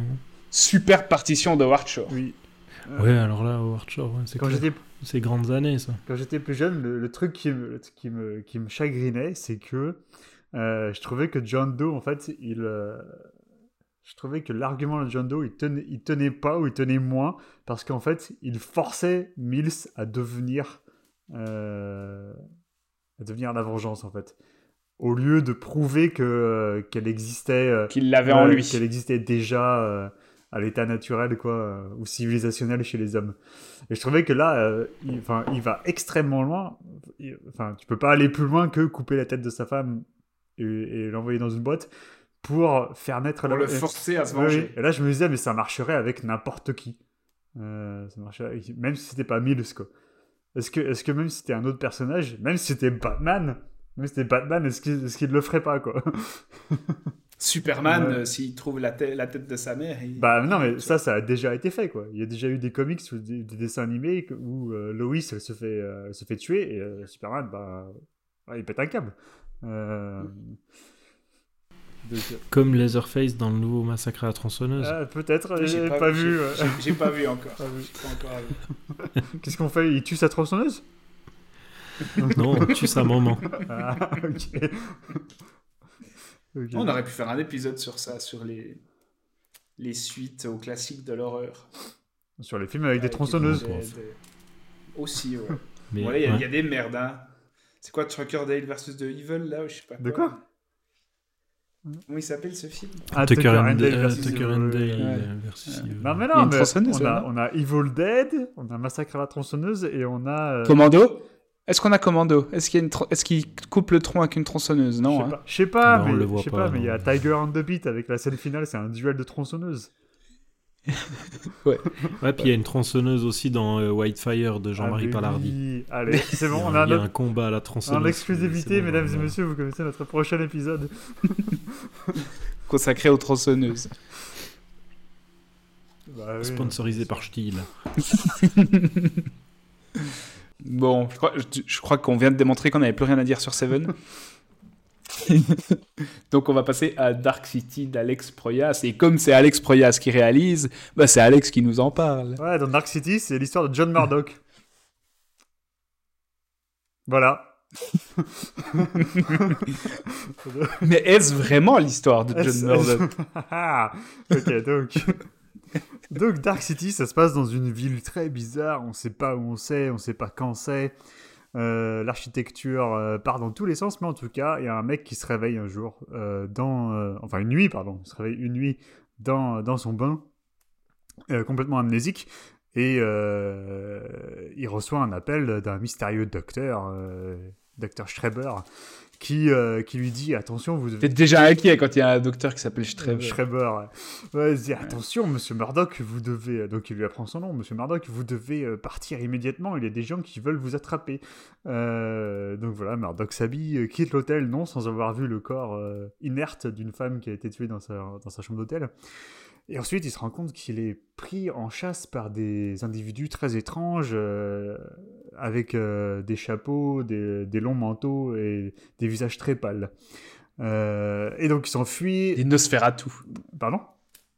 Des Nosferatu. Des Nosferatu, oui. Euh, D'ailleurs, ça fait 100 ans que Nosferatu est sorti, on dit bon anniversaire. Bon anniversaire, Nosferatu. euh... donc ensuite...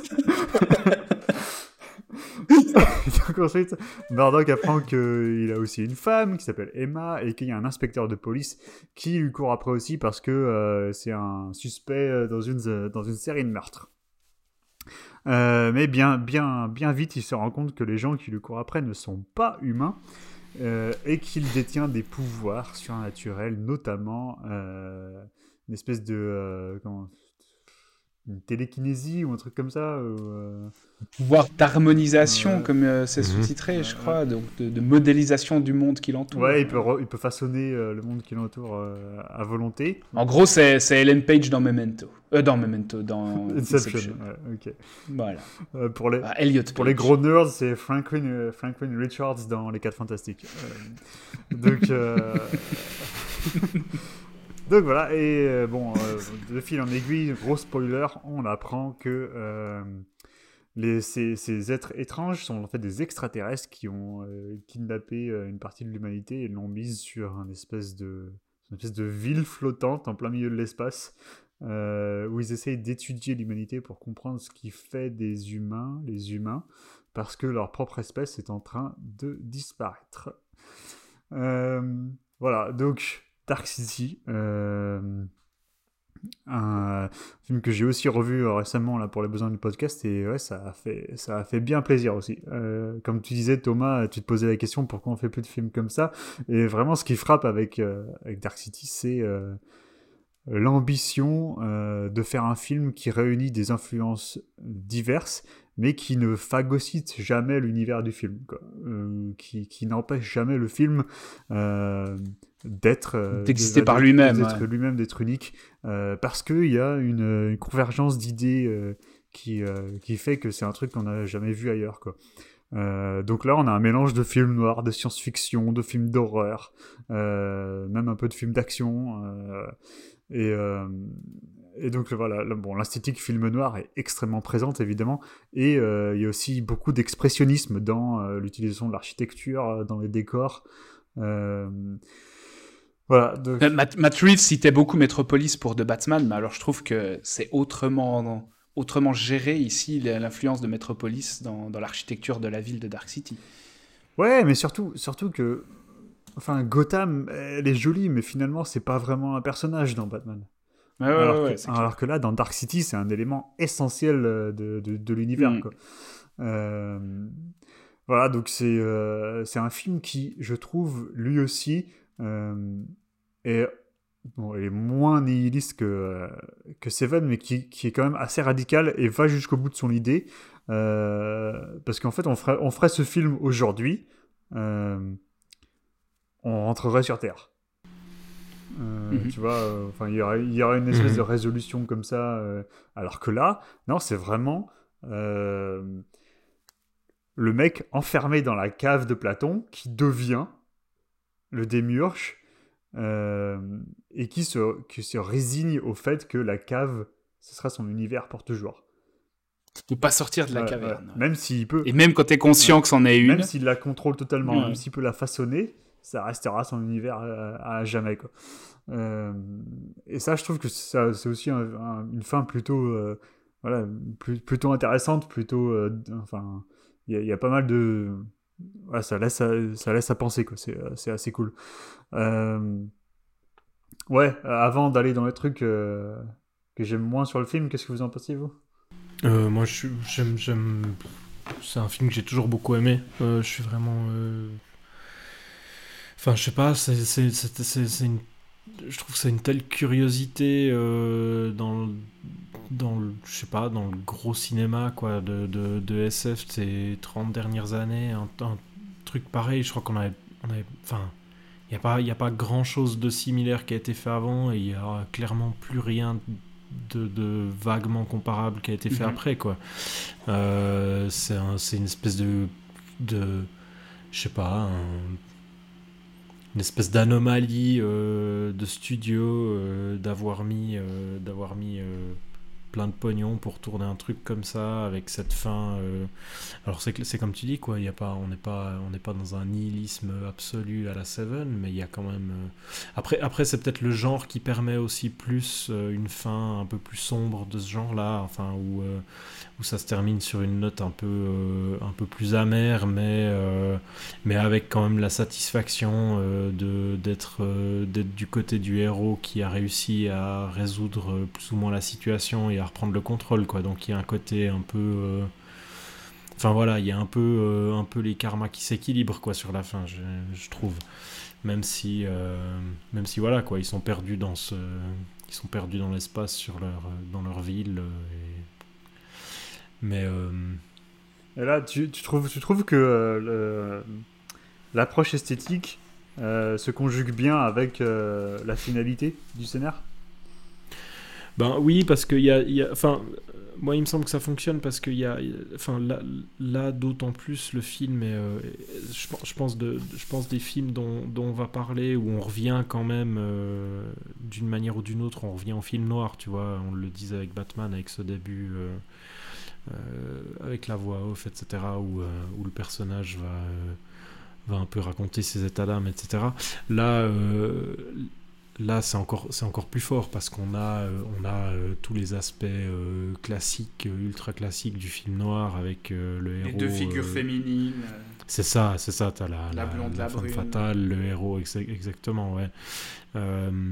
Ce qui fait qu'on est, on est dans des codes, on est dans un genre qui en plus euh, doublé, euh, doublé de la SF, enfin, euh, font que quand, quand on arrive à cette fin, pour moi, pour moi c'est juste, enfin, il y a une cohérence avec, avec, les, avec les styles et avec l'approche euh, l'approche du film. Quoi. On, est, euh, on est dans un film qui ne qui peut pas se terminer euh, totalement bien parce qu'on est dans des genres qui euh, offrent jamais vraiment de porte de sortie totalement... euh, euh, totalement... euh, comment dire euh, positif quoi on est euh, En fait, c'est une, fin même- très, euh, c'est une fin très quatrième dimension.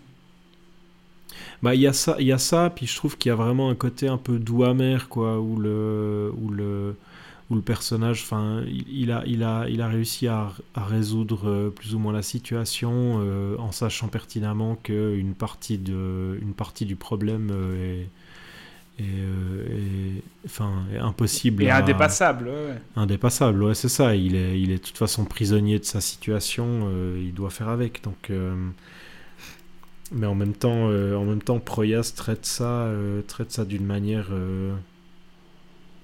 Enfin voilà, il y a, un côté où le, héros est résigné et au final ça, n'a pas l'air de le déranger plus que ça, vu que pour lui, ce qui est important, c'est surtout qu'il ait, euh, qu'il ait retrouvé pleinement ses souvenirs euh, et que euh, maintenant il sait que, que lui, il, est en maîtrise, maîtrise totalement son environnement, alors que euh, un, des, un, des gros, euh, un des gros problèmes qu'il a au début du film, c'est justement d'être euh, totalement perdu dans le, dans, ce, dans, dans le monde dans lequel il est. Quoi.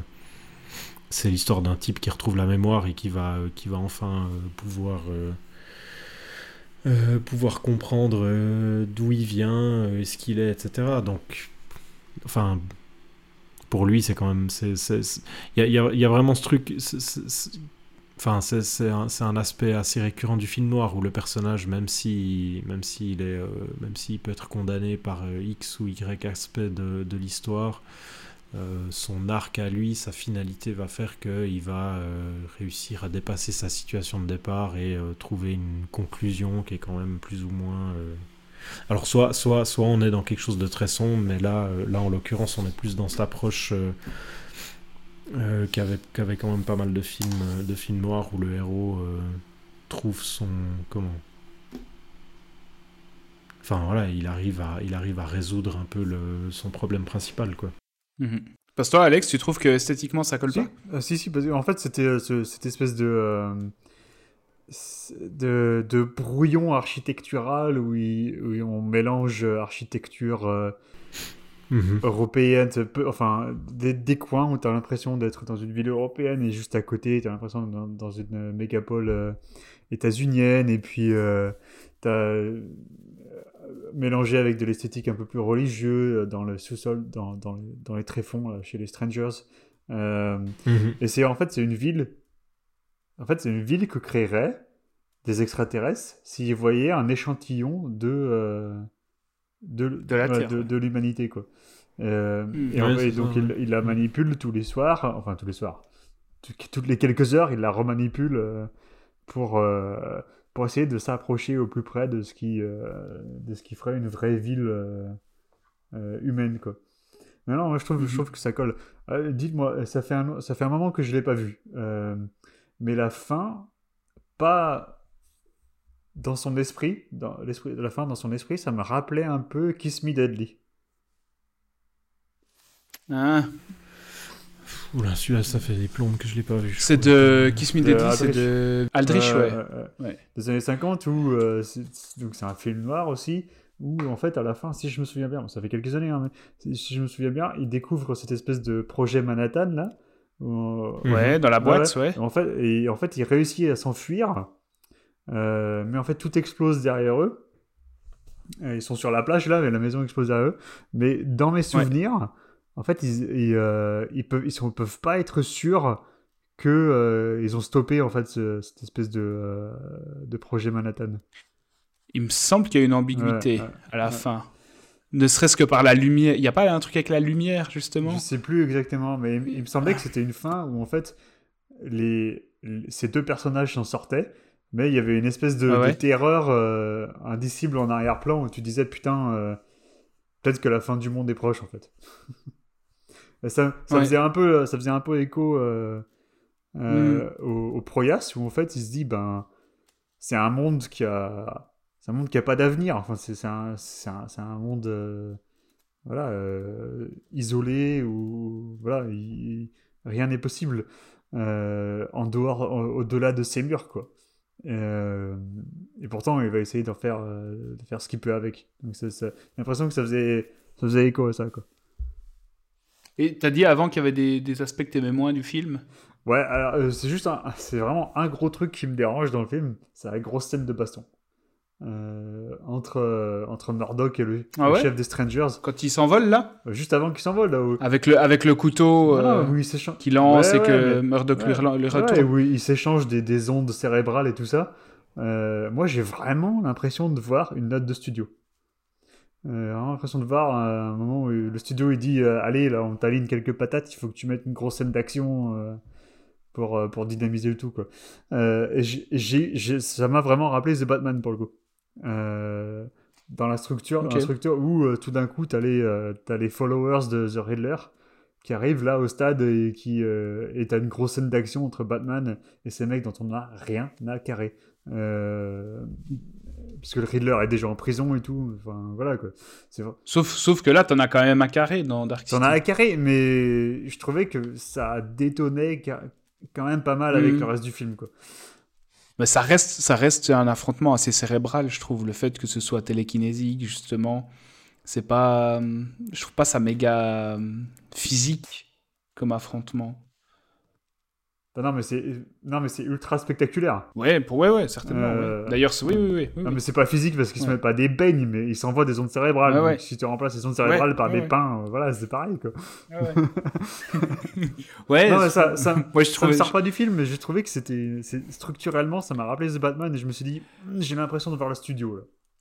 Bah, disons que ça me, ça me dérange moins que s'ils avaient sorti des guns et puis qu'ils avaient commencé ah à se bah, Ah oui, non, évidemment, mais euh, là, non, là, ça, là, ça Je trouve que ça reste quand même cohérent avec l'univers. Ça reste, mais... ça reste cohérent avec l'univers, mais ça reste pas cohérent avec euh, le reste de l'approche euh, ouais, du film. c'est possible, ouais, c'est possible.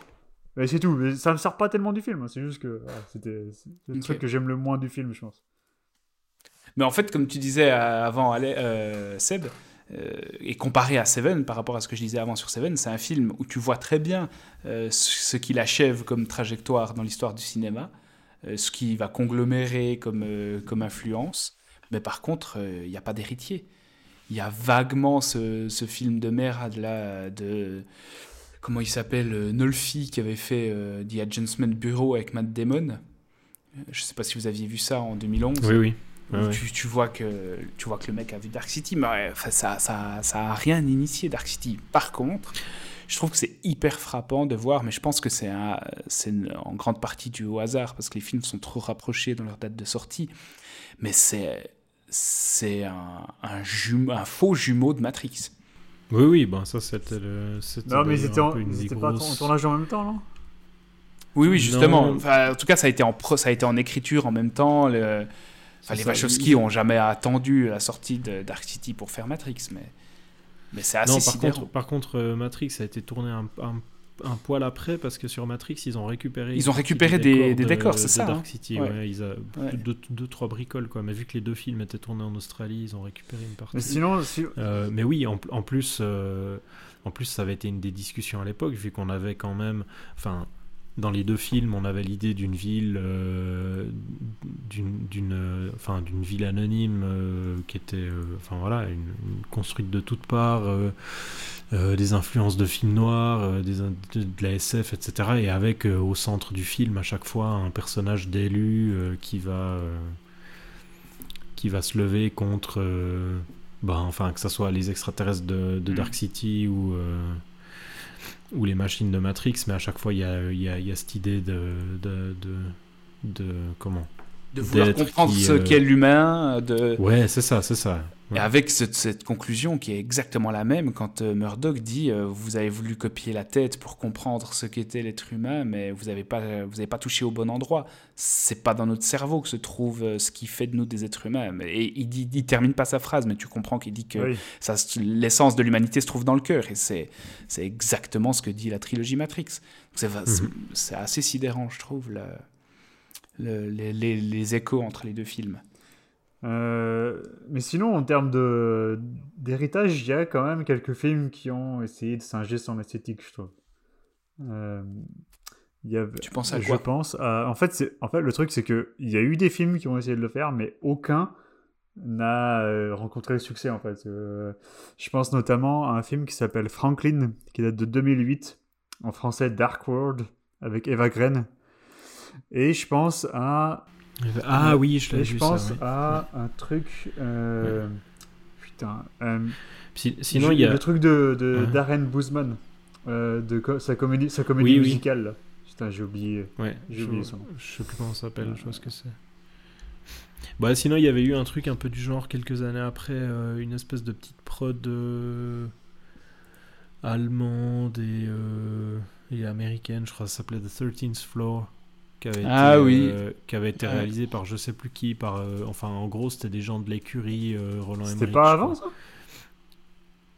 13 Floor, je sais pas, genre 2000. Ah, ah, ah ou bien ce serait ah, c'est 99. Ah, c'est en même temps. Ah, alors c'est juste après, ouais, ok, c'est vraiment. ouais, ok. En fait, tout le monde racontait la même chose à ce moment-là. le, nom du film que je cherchais, c'est Repo the Genetic Opera. Repo, ouais, voilà. Hmm, j'ai pas vu. Ok. Bon, les films de Boozman, euh, enfin. le mec porte bien son nom. Hein.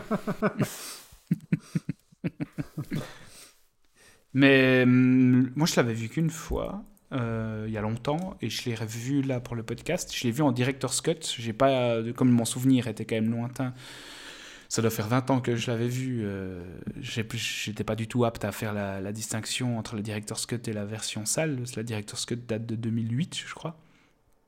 Mais je sais pas si vous, vous avez en tête les différences entre les deux, s'il y a vraiment des ajouts significatifs. Non.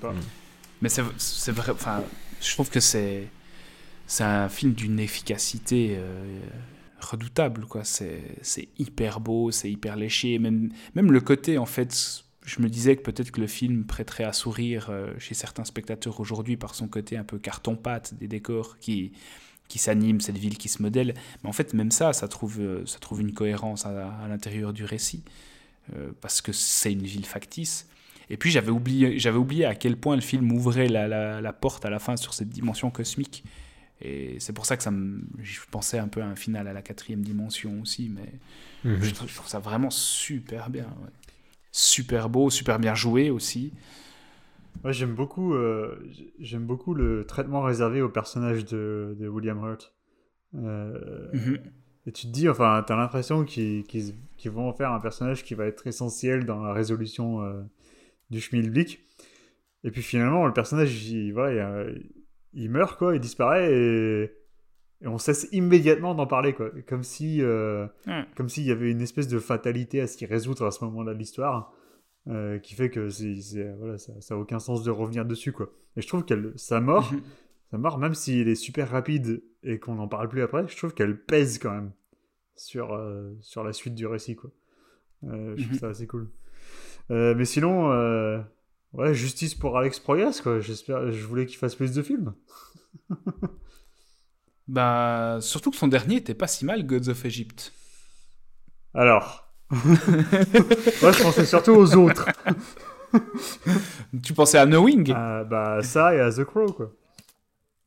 Ouais, bah, surtout The Crow. Moi, j'ai pas vu son Garage Days, mais pas, The pas- Crow et Dark City, ouais, c'est clair. Mais même Knowing, enfin, même Knowing, je trouve que. euh, Bon, il y a des trucs. Moi, j'aime bien. ouais, hein, moi, j'aime bien, parce qu'il y a des trucs un peu couillons dedans, mais. euh, Un peu ésotérique au couillon. Pardon? Un peu ésotérique au couillon. Mais, putain, cinématographiquement parlant, euh, il y a de belles Mm. scènes, quoi. Il y, a- il y a des putains de scènes. Ouais, La scène où. Nicolas Cage il est dans le crash de l'avion là, euh, c'est un truc qu'on voilà, c'est une scène assez magistrale. Mais dans tous ses films, il y a des belles scènes. Ouais, ouais, je suis d'accord. Ah mais, Ça reste un ah, mec. mais euh, même Gods of ça aurait- je comprends pas parce mais oui Gods of Egypt c'est hyper impressionnant c'est c'est les chevaliers du zodiaque c'est quoi, c'est avec c'est- Gerard Butler, hein, c'est ça? Ouais. Ah. Ouais, mais c'est je, co- je comprends pas pourquoi c'est un c'est un réalisateur sur lequel euh, par exemple Marvel a pas mis la main tu vois peut-être que- parce que pour moi il- à la limite s'il galérait pour faire ses films euh, ça aurait été un ça aurait été un, un faiseur mais du- qui était capable de livrer quelque chose de, de très propre Mais il est ultra. En fait, je- pendant des années, il a essayé de faire Paradise Lost. C'est Euh, ça. Il y a, je, me, je me souvenais qu'il avait un immense projet qu'il n'avait pas pu euh, mener, à, mener à terme, mais c'était ça, c'était Paradise Ouais, c'est Lost. hein. ça. Mais à mon avis, à mon Ouais. avis, enfin, je sais pas, peut-être qu'il est trop, euh, trop euh, à fond sur son, sur son trip, quoi. Parce que putain, dans Knowing, quand même, euh, il y va à donf, quoi. Il va à donf à la fin sur son trip euh, religieux euh, et tout ça. Donc euh, peut-être que Mm. ça rebute euh, les exécutifs, je sais pas. Après Gods of Egypt, euh, je sais Ouais. pas, ça a fait de l'argent, je sais pas. hein.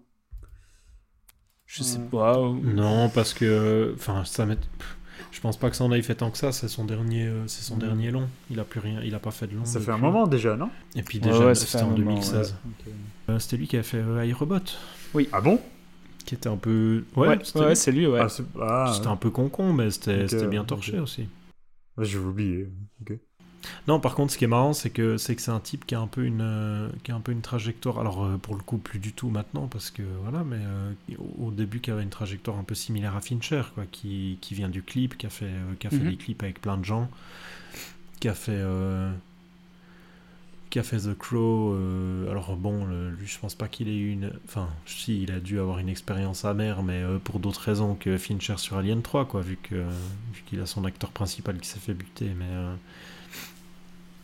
Ouais. mais qui a fait The Crow et puis euh, puis euh, puis ça l'a directement lancé quoi. Et puis, sauf qu'après bah, il fait Dark City et puis je crois que Dark City c'était déjà un peu le début de la fin pour lui. euh. Ouais, c'est possible. C'est possible. Ouais, encore, que- iRobot, iRobot, le film avait bénéficié d'une euh, d'une promotion assez importante. euh, Non c'est vrai c'était un gros truc. C'était un gros. sorti. Je pense que c'est son dernier projet Ouais. sur lequel les studios l'ont soutenu à fond. Après euh, Knowing, euh, il y avait Nicolas Cage, donc ça commençait déjà un peu. euh. Ouais mais ça va c'était les années euh, les années Nicolas Cage. Ah, C'était le début. la- C'était le début de la fin. Ouais ouais bien sûr. mais- tu, tu te marres, Alex. Dès que t'entends Nicolas Cage, je vois que tu te tournes et que tu te marres. Non, mais je, je ne tolérerai aucun. euh, Non mais Nicolas Cage ça part en couille à partir des années 2010. Avant ça il faisait encore un peu des gros trucs. Ouais, ouais. Bah, Ghost Rider, euh, Ghost Rider Spirit of Vengeance. C'est ça ouais. Drive Angry. Drive Angry, c'est hyper bien avec la musique de Tyler Bates, là, c'est extraordinaire ça. Mais ouais, je- en fait, je sais pas, je- j'arrive pas à trouver de film qui, euh, qui arrive à, à amalgamer comme ça autant d'influences, à en proposer quand même une version personnelle, en proposant un truc que t'as jamais vu en fait, Bah, pratiquement. disons qu'il y en, a- il y en en avait eu. étant aussi assez il y en avait eu radical. avant, mais pas après, je pense. Ouais. Oui, c'est ça. Ouais, Oui, ça, oui. ça, ça- Il y avait, ouais, ouais. il y avait Brésil avant qui faisait un peu ça, quoi. Brésil. Bah ouais, voilà, tu penses, et tu penses beaucoup à Brésil quand tu vois Dark City. Mais en fait, tu vois, quand tu regardes The Batman, tu te dis, ok, le mec, il a plein d'influences, euh, mais à aucun moment, ces influences me procurent la même satisfaction que pendant Dark City. Hmm. Ou pendant Dark City, bah, en fait, tu, tu sens que le mec, il, il comprend ses codes, il les digère, il veut raconter son truc personnel à lui, et il tourne ça à sa manière, qui est quand même... euh, C'est quand même une vision de la science-fiction hyper sombre. Et euh, je sais pas, c'est satisfaisant à tous les moments. Et dans Batman, bah, c'est écrasant ou c'est inutile, en fait. La référence.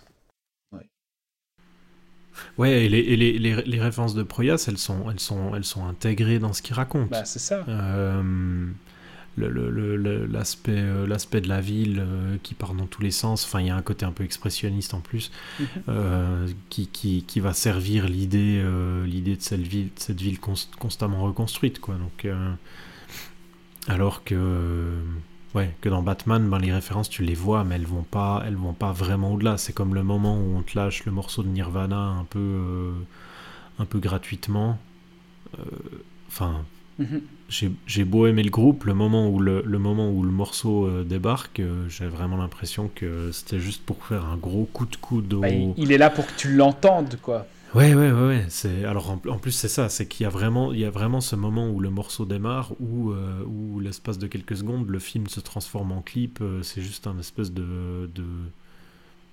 De, de, de support pour, le, pour la musique, quoi. Mais... Mhm. Bon, on passe euh, au dernier film? Allez, Alors, on passe à Keiro de Kiyoshi Kurosawa, sorti en 2001, euh, qui est le 24e film de Kurosawa. Sauf que c'était seulement le troisième, je crois, de ces films qui a eu à peu près une sortie en Occident, notamment en France. Euh, c'est un film qui arrive après Cure, Charisma et puis Séance, qui étaient des, des films euh, que- qui ont un peu fait parler d'eux quand même dans le paysage occidental. Et c'est c'est souvent le film, Keiro, qui est considéré comme le sommet de l'horreur de Kurosawa. Euh, et qui s'inscrit un peu dans la lignée, par exemple, de ce qu'a pu faire euh, Hideo Nakata avec euh, Ringu, sorti en 1998. Donc, de quoi parle Keiro?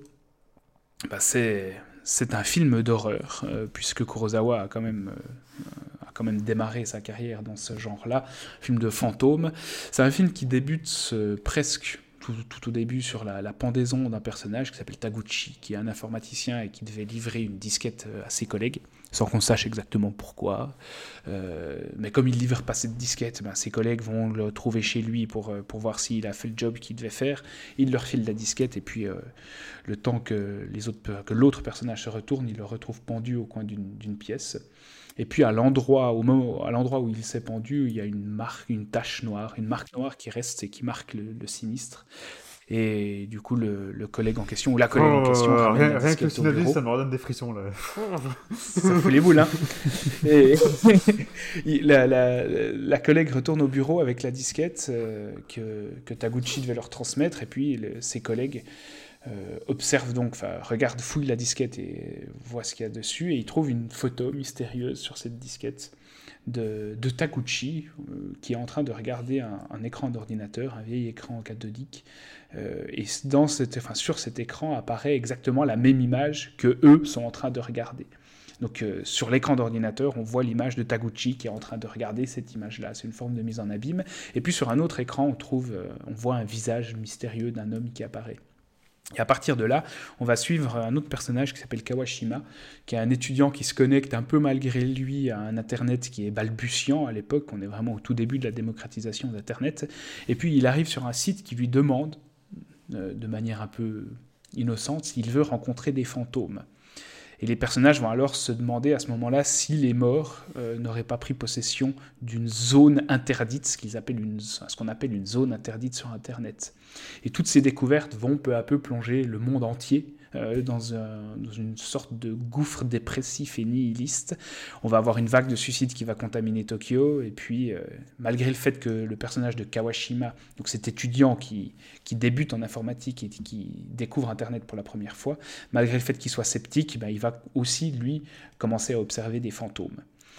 Et je crois qu'on peut dire que l'enjeu principal du film, en fait, c'est de savoir si cette épidémie euh, mondiale de, dépression et de suicide va encore laisser de la place euh, aux personnages pour opter pour la vie, ou si tout le monde est condamné à, sombrer dans la dépression et dans la, dans la pulsion suicidaire. Donc voilà à peu près de quoi parle euh, Keiro. Euh, ça paraît peut-être un peu compliqué comme ça, mais en gros, c'est un film de fantômes où on a peu à peu une ambiguïté aussi sur la nature des personnages qu'on voit, sur euh, l'entité des, ectoplasmes qu'on peut voir. Et puis, c'est un film qui est d'une radicalité assez folle. moi, je, trouve que, c'est un des films les plus les plus radicaux qui soient dans, dans, la manière de dépeindre un néant qui vient peu à peu dévorer le monde. Euh, et qui montre en fait ce que, ce que cherche un peu à démontrer Kurosawa, c'est une forme d'impossibilité euh, à communiquer dans le Japon moderne, euh, étant donné que la croissance économique est galopante depuis des années et des années, ça anéantit peu à peu l'individu, et puis les nouvelles technologies viennent peut-être donner le coup de massue final à cette impossibilité de communiquer. C'est une impossibilité qui est souvent évoquée par des personnages et qui deviennent donc tous enfin qui sombrent tous dans la dépression, dans la pulsion suicidaire. Euh, moi, c'est un film que j'adore. Euh, déjà, c'est un cinéaste que un, de mes cinéastes en activité préférée, je pense, Kurosawa, qui a une mise en scène qui est toujours ultra discrète, mais extrêmement précise et signifiante aussi. Là, par exemple, dans Keiro, il va énormément jouer sur les distances à laquelle il va placer ses sujets dans le cadre. Euh, il, place souvent énormément de vide dans ses plans, entre un premier plan et un second plan. Et ce, ce jeu sur le vide et sur les grandes distances, avec des personnages par, parfois important, mais qu'on trouve très, très éloigné dans le plan. C'est une manière pour lui de créer un ressort horrifique parce que bah, il y, a, souvent une menace ou quelque chose d'inquiétant qui se passe euh, au fond du cadre et qu'on remarque, mais peut-être un peu trop tard. Et il y a quelque chose d'extrêmement dérangeant qui peut survenir à n'importe quel moment et n'importe où dans le cadre de Kurosawa.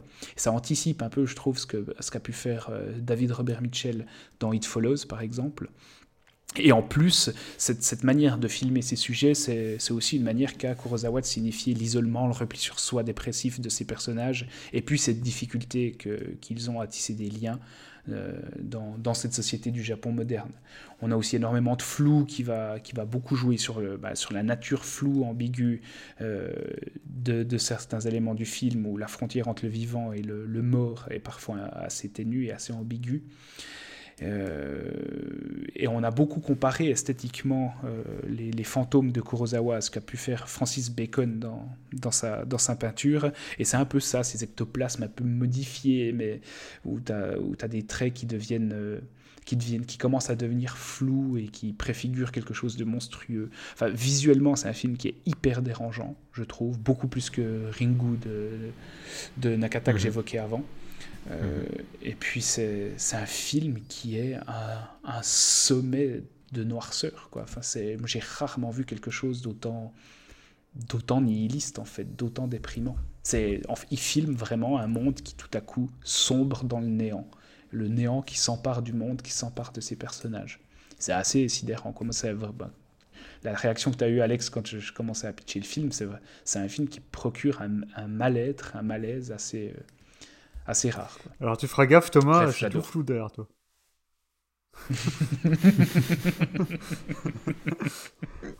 Merde. Euh, écoute, je déteste ce film. Non, j'adore ce film, j'adore ce film, mais c'est un des films les plus boulants que j'ai jamais vu. Euh, un, des, hmm. films qui qui met, euh, je sais pas. En fait, en fait, j'adore le film, mais j'aime pas le regarder. Euh, c'est euh, une autre anecdote, euh, c'était le ciné-club du, du, lycée qui me l'avait fait découvrir. Euh, je devais avoir 15-16 ans. Hein. on était allé le voir au cinéma. et bah, ça fait quand même, ça fait un, ça fait, une sacrée impression quoi sur sur un jeune cinéphile. Il y avait des trucs que j'avais pas compris, euh, des choix que j'avais pas compris, mais ce que j'avais compris, c'est que c'était. C'est qu'on pouvait, qu'on pouvait faire un film euh, euh, qui qui m'était extrêmement mal à l'aise sans avoir jamais recours à, la, à des effets tapageurs. tapageurs, tape à l'œil, des jumpscares, Mhm. des gros sons, tout ça. Enfin, voilà, c'est.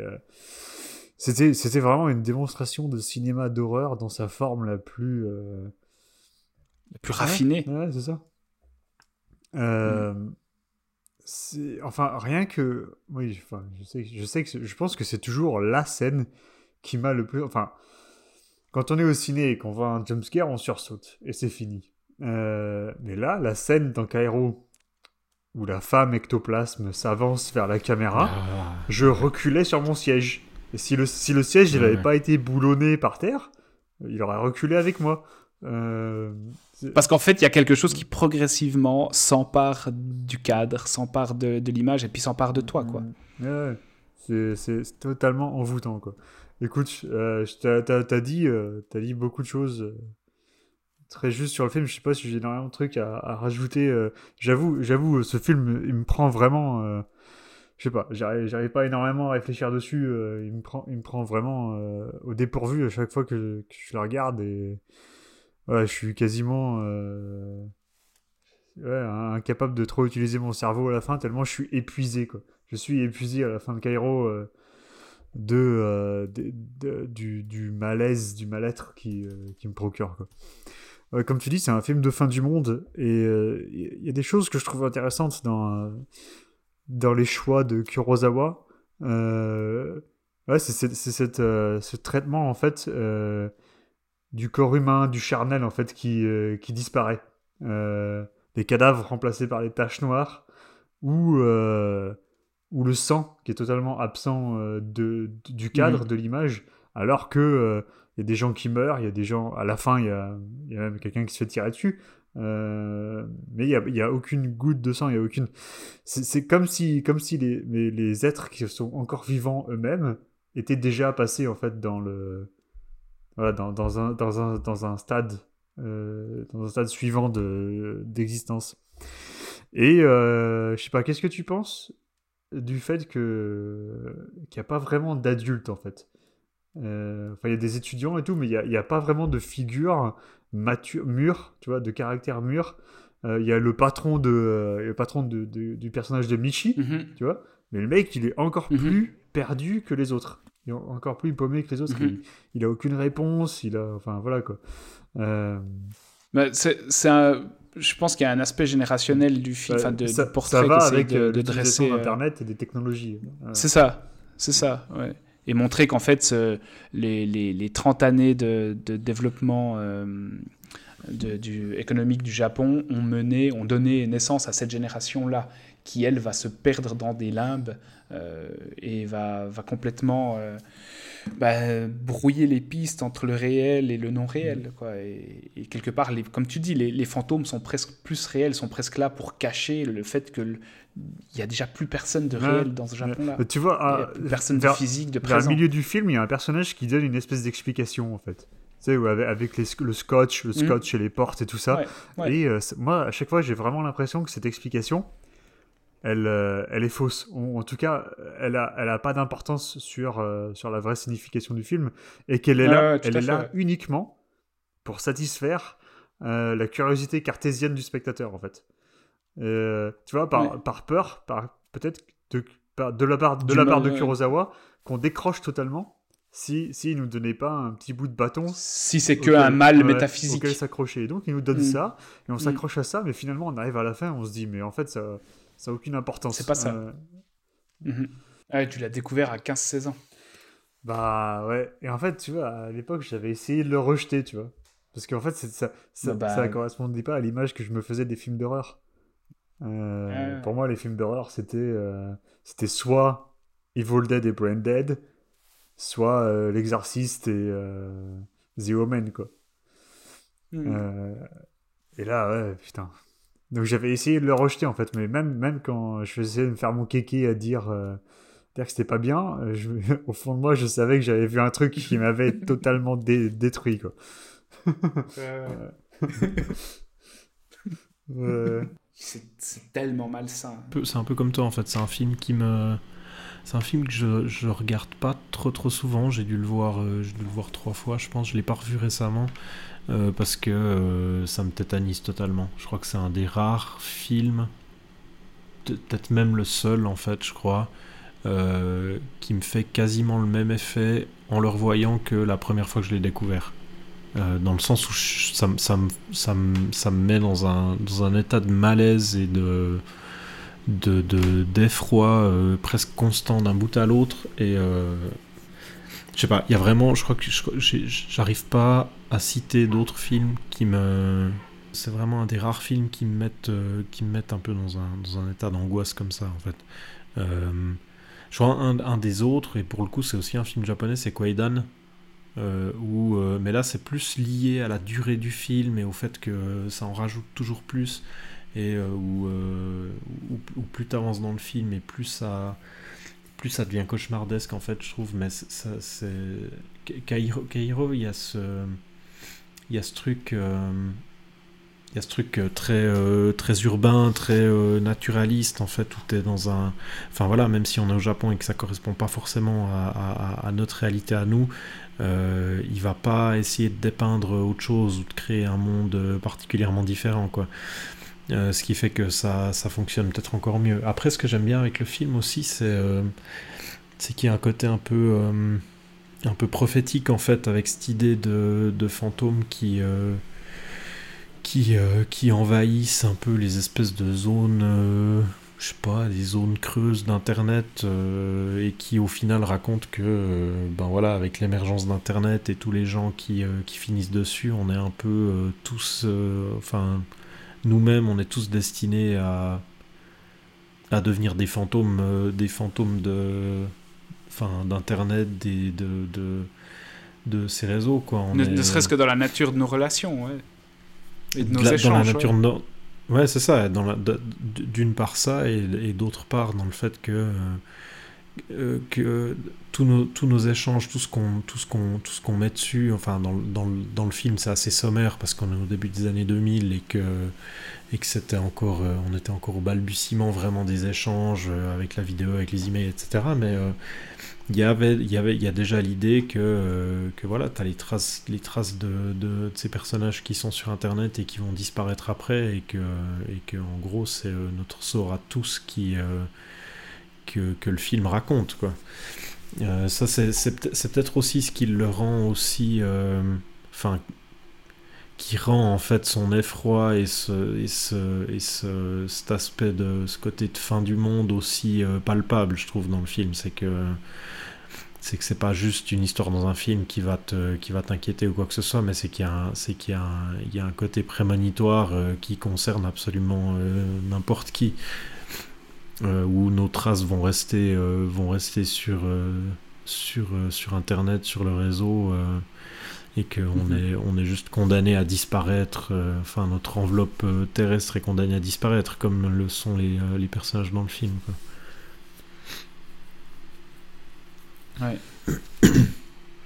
il y a ce côté de, il y a ce côté, ce qu'on, ce qu'on retrouve peut-être, mais qu'on retrouve, c'est aussi un aspect qu'on retrouve peut-être un peu plus avec Cure, euh, qu'il avait fait quoi, quelques années avant, mhm.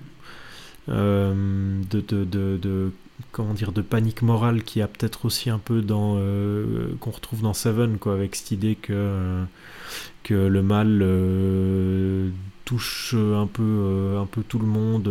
Enfin, ça, ça, ça peut être Enfin, c'est un mal qui touche absolument n'importe qui. On ne sait pas qui va le provoquer et qui va en, qui va en être victime. Quoi. Il y a un côté. Enfin, c'est euh, un truc. Euh, un truc qui est peut-être encore plus fort, je trouve, dans Cure, qui lui, du coup, va se rapprocher un peu plus de, de Seven euh, sur cet aspect-là, mais qu'on hmm. retrouve aussi. Et il y avait aussi ça dans Charisma. alors, ça, ça, je pourrais pas dire, c'est un film que j'ai pas vu. C'est un film que j'ai pas vu. Ok. Ok mais qu'on retrouve un peu dans euh, qu'on continue de retrouver je trouve dans dans, dans Cairo mais euh, mais d'une manière peut-être un peu plus euh, un peu plus diluée vu que vu que le film va raconter d'autres choses. Enfin voilà j'ai hésité à le revoir et en fait en fait je crois que c'est un peu un de ces un de ces quelques films qui me je sais pas ça me je sais que si je le regarde il va me falloir deux semaines pour m'en remettre parce que ça me fout dans un, dans un sale état c'est un, un, un, film qui me, qui me fascine totalement parce que la, la, précision de la, de la mise en scène de Kurosawa est complètement dingue. Je, trouve aussi, enfin même si, même si j'ai pas forcément autant adhéré à, d'autres choses qu'il a fait par la suite. Euh, Cairo et Cure et, euh, euh, et, et, un ou deux autres, c'est vraiment des films où, en, termes de, en termes de travail de, de mise en scène, euh, c'est des films qui me. Qui... Sur le ouais, c'est tétanisant parce qu'il y, y, a une espèce de simplicité, il y a une simplicité, euh, une espèce d'évidence qui se dégage d'absolument tout ce qu'il fait, et en même temps, tu sens que c'est d'une. qu'il y, a une, il y a une complexité, enfin, qu'il y a, qu'il y a, un, il y a un niveau de finesse et de, et de réflexion ou en tout cas c'est l'impression que ça donne dans, dans, dans sa manière Mhm. de créer ses plans, de, de, de, de construire ensuite, enfin de, de, de construire son montage qui, euh, qui me laisse vraiment, euh, enfin, je sais pas, j'ai de la peine. C'est le seul qui Ouais, fait ça. C'est ce que j'allais dire. J'ai de C'est- la peine à voir, à voir tellement d'autres euh, d'autres réals qui arrivent à un, à un tel, à, une- à un tel niveau d'exigence en fait dans, le, dans la réalisation. euh. Et puis toujours l'air de rien. Mhm, Dans mhm. Before We Vanish, un, un de ses derniers films euh, sur une invasion extraterrestre, c'est c'est filmé, c'est- d'une douceur, c'est d'une ouais, c'est d'une finesse et, et qui est tout le temps au poil de cul. Enfin, c'est c'est hallucinant. Non, non, je disais dans ce sens, ça se rapproche. Pour, pour le coup, ça, me- ça, enfin, ça me fait penser à. Enfin, il y a un peu de de- d'Antonioni là-dedans. Euh, Ouais. Pas tous Ouais, films, ouais. mais il y a, y a un côté comme ça où. euh, D'ailleurs, avec les espaces vides ça, de, de, de Keiro, tu, on pense souvent à Antonioni aussi, quoi, dans la, dans la gestion de ces espaces et le placement de ces personnages dans les espaces. Et puis tout à coup, un petit panoramique euh, qui, l'air de rien, te mène à quelque chose d'i- d'immense, mais qui là aussi va pas du tout insister sur son effet. Enfin, je me souviens d'un. bon, il y a un avion aussi qui s'écrase dans. Keiro, mais il y a un effet un peu similaire dans Before We Vanish, où tu as vraiment ce mouvement de caméra qui est, qui est, qui est le plus discret possible, mais qui, qui mène ton regard gentiment sur un truc colossal. euh, pour autant que tu sois un peu sensible et attentif. C'est d'autant plus impressionnant euh, son, sa capacité à réaliser comme ça qui vient d'un. Enfin, qu'il a commencé sa carrière avec des films de Ouais. Gonzo, quoi. Des films de train fantôme, euh, Ouais, ouais. Porto, enfin, euh, voilà, Ouais. à la Sam Raimi quasiment. Oui, qu'il a même. C'est c'est- c'est- c'est tout début, il a pas fait du. Au tout, tout début, il a pas fait du pinku. Ouais, il a fait du pinku. Ouais. Ah ouais, il a fait des trucs Ouais. comme ça. Ouais. Ouais. Je crois que c'est tout, c'est vraiment ses tout premiers films. On a, on a, enfin moi ça me fait, ça me fait, ça me fait vraiment plaisir qu'on parle de, de Cairo parce que je pense que je le place, euh, je le place assez haut dans les, dans les films que je préfère. Mais euh, qu'est-ce qu'on va aller chercher dans ce film qui le rattacherait d'une manière ou d'une autre C'est la radicalité Batman du propos, de- euh, de Matt Reeves. de... Bah, c'est ça, c'est que c'est un film qui dit euh, Ok, je vais faire du cinéma d'horreur, mais euh, je vais y aller jusqu'au bout et je vais dépeindre un monde euh, noir, Mhm, déprimé, mais euh, sans passer par du nirvana et en assumant ça jusqu'à la fin. quoi. Ouais. C'est pas, c'est pas un film, c'est pas un film d'attraction, d'horreur. C'est un, c'est un film qui crée la terreur vraiment euh, C'est ça. Ouais, existentielle. ouais, ouais, non, ça, je, ça c'est, ça c'est, ça, c'est évident. ouais. Et c'est. Euh. Ouais, c'est. j'ai- Je crois que j'ai jamais vu de film d'horreur qui, qui allait. En fait, c'est ça, c'est que pendant tout le film, tu te dis, bon, euh, on suit ces personnages qui sont des personnages jeunes, euh, il va y avoir une issue. Euh, Enfin, tu peux pendant longtemps quand même euh, espérer une issue euh, plutôt. En tout cas, pour quelques, quelques-uns des personnages, une issue heureuse. Et puis, bah, non, quoi. C'est c'est un film qui te, met, qui te conduit euh, jusqu'au bout dans l'abîme. Ce qui, ce qui est intéressant aussi, c'est que c'est qu'à l'époque où il est sorti, ben, il y avait déjà, il y avait eu le, il y avait eu le succès de Ring, il y avait euh, euh, l'autre, comment il s'appelle de de Shimizu, euh, Ju-on, enfin The Grudge. Ouais. Euh, C'était un peu toute la même période, quoi. Il y avait eu ces, il y avait eu ces gros succès et Kurosawa qui arrive avec euh, avec Kairo, où, euh, où on a l'impression qu'il va, il va, il va présenter plus ou moins le même genre de film, et en fait, euh, en fait, assez rapidement, déjà là, il va, il va un peu tordre les codes de ce qui a été mis en place, quoi, en, utilisant en fait, enfin, je, J'arrive pas. Ça, ça c'est peut-être un truc. Enfin, ça, ça, ça, j'en sais trop rien en fait. hein. C'est plus des, des- suppositions parce que je sais pas dans quelle mesure lui était euh, était conscient de cet aspect-là, du fait que euh, avec son film, ben, il arrivait aussi euh, derrière d'autres films un peu du même genre, mais que euh, il allait il allait en faire autre chose. ou alors il avait déjà il avait déjà construit son truc sans, euh, sans même se poser de questions par rapport aux autres films parce qu'en même temps euh, tu regardes euh, tu regardes Cure euh, euh, c'était déjà euh, c'est, déjà une, une curiosité aussi Mhm. Et ça précède euh, Ring. ouais c'est ça Mhm. ouais euh, Ouais. C'est Ouais. 97 euh, Cure, je crois. ouais c'est juste Ouais, ouais, c'est avant. Mais regardez les films de Kurosawa. Et en plus, c'est un film, c'est assez rare, je trouve, les films d'horreur qui mêlent comme ça terreur euh, existentielle et technique, technologie. Euh, T'as ça un peu dans Prince of Darkness, par exemple, euh, de Carpenter, qui mêle science et, Mhm, et, mhm. et, et pure terreur. Mais c'est assez rare ce, ce mélange-là et que ça, ça donne toujours quand même lieu à des trucs hyper dérangeants, je trouve. En tout cas, là, c'est le rapport à la technique, parce qu'en plus, ça passe aussi sur le format de l'image, sur l'image qui parfois a des glitches. Euh, donc, tu as aussi un jeu sur, euh, sur le support même du film par rapport à ce qu'il représente. Et, ça, et Mhm. chez moi, ça provoque toujours un truc hyper dérangeant quand ça aborde comme ça la, la matière, la texture et la, et la technologie. Ouais, surtout qu'il y en a, il y en a quand même eu une, euh, une craquée des films du genre. Après, je sais pas dans quel, euh, je, sais pas- je, sais- je sais pas à quel point Cairo a été, euh, euh, a été une influence pour d'autres trucs qui ont suivi, mais de ces films de, de ces films en webcam, euh, de ces films, de ces films de gens qui, échangent sur internet, qui, enfin voilà quoi, ça, il y en a eu, il y en a eu pas mal. Même à l'époque, il y avait eu des trucs, il y avait eu des machins ricains là, comment ça s'appelait. Euh, Fear.com avec euh, Stephen Ouais. Dorff, euh, des Ah espèces ouais. de, mer- de merdasses du genre, mais qui, qui n'avaient pas une once de la finesse du, du Kurosawa et qui surtout cherchaient pas du tout à raconter le même genre de choses. On était vraiment dans du. Enfin, dans du, dans, dans du, dans du film d'horreur euh, où on utilisait juste un nouveau prétexte, quoi. Mhm. Alors que là, alors que là, c'est- c'est c'est comme tu dis. Ce qui est intéressant, c'est qu'il va utiliser, euh, il va utiliser la technologie euh, et, et la- et la- et l'idée de, de communication pour euh, souligner le mal-être, l'isolation, la solitude de tous ces personnages. Quoi. Mhm. Ouais. Mais c'est assurément immense. Ouais. Conclusion.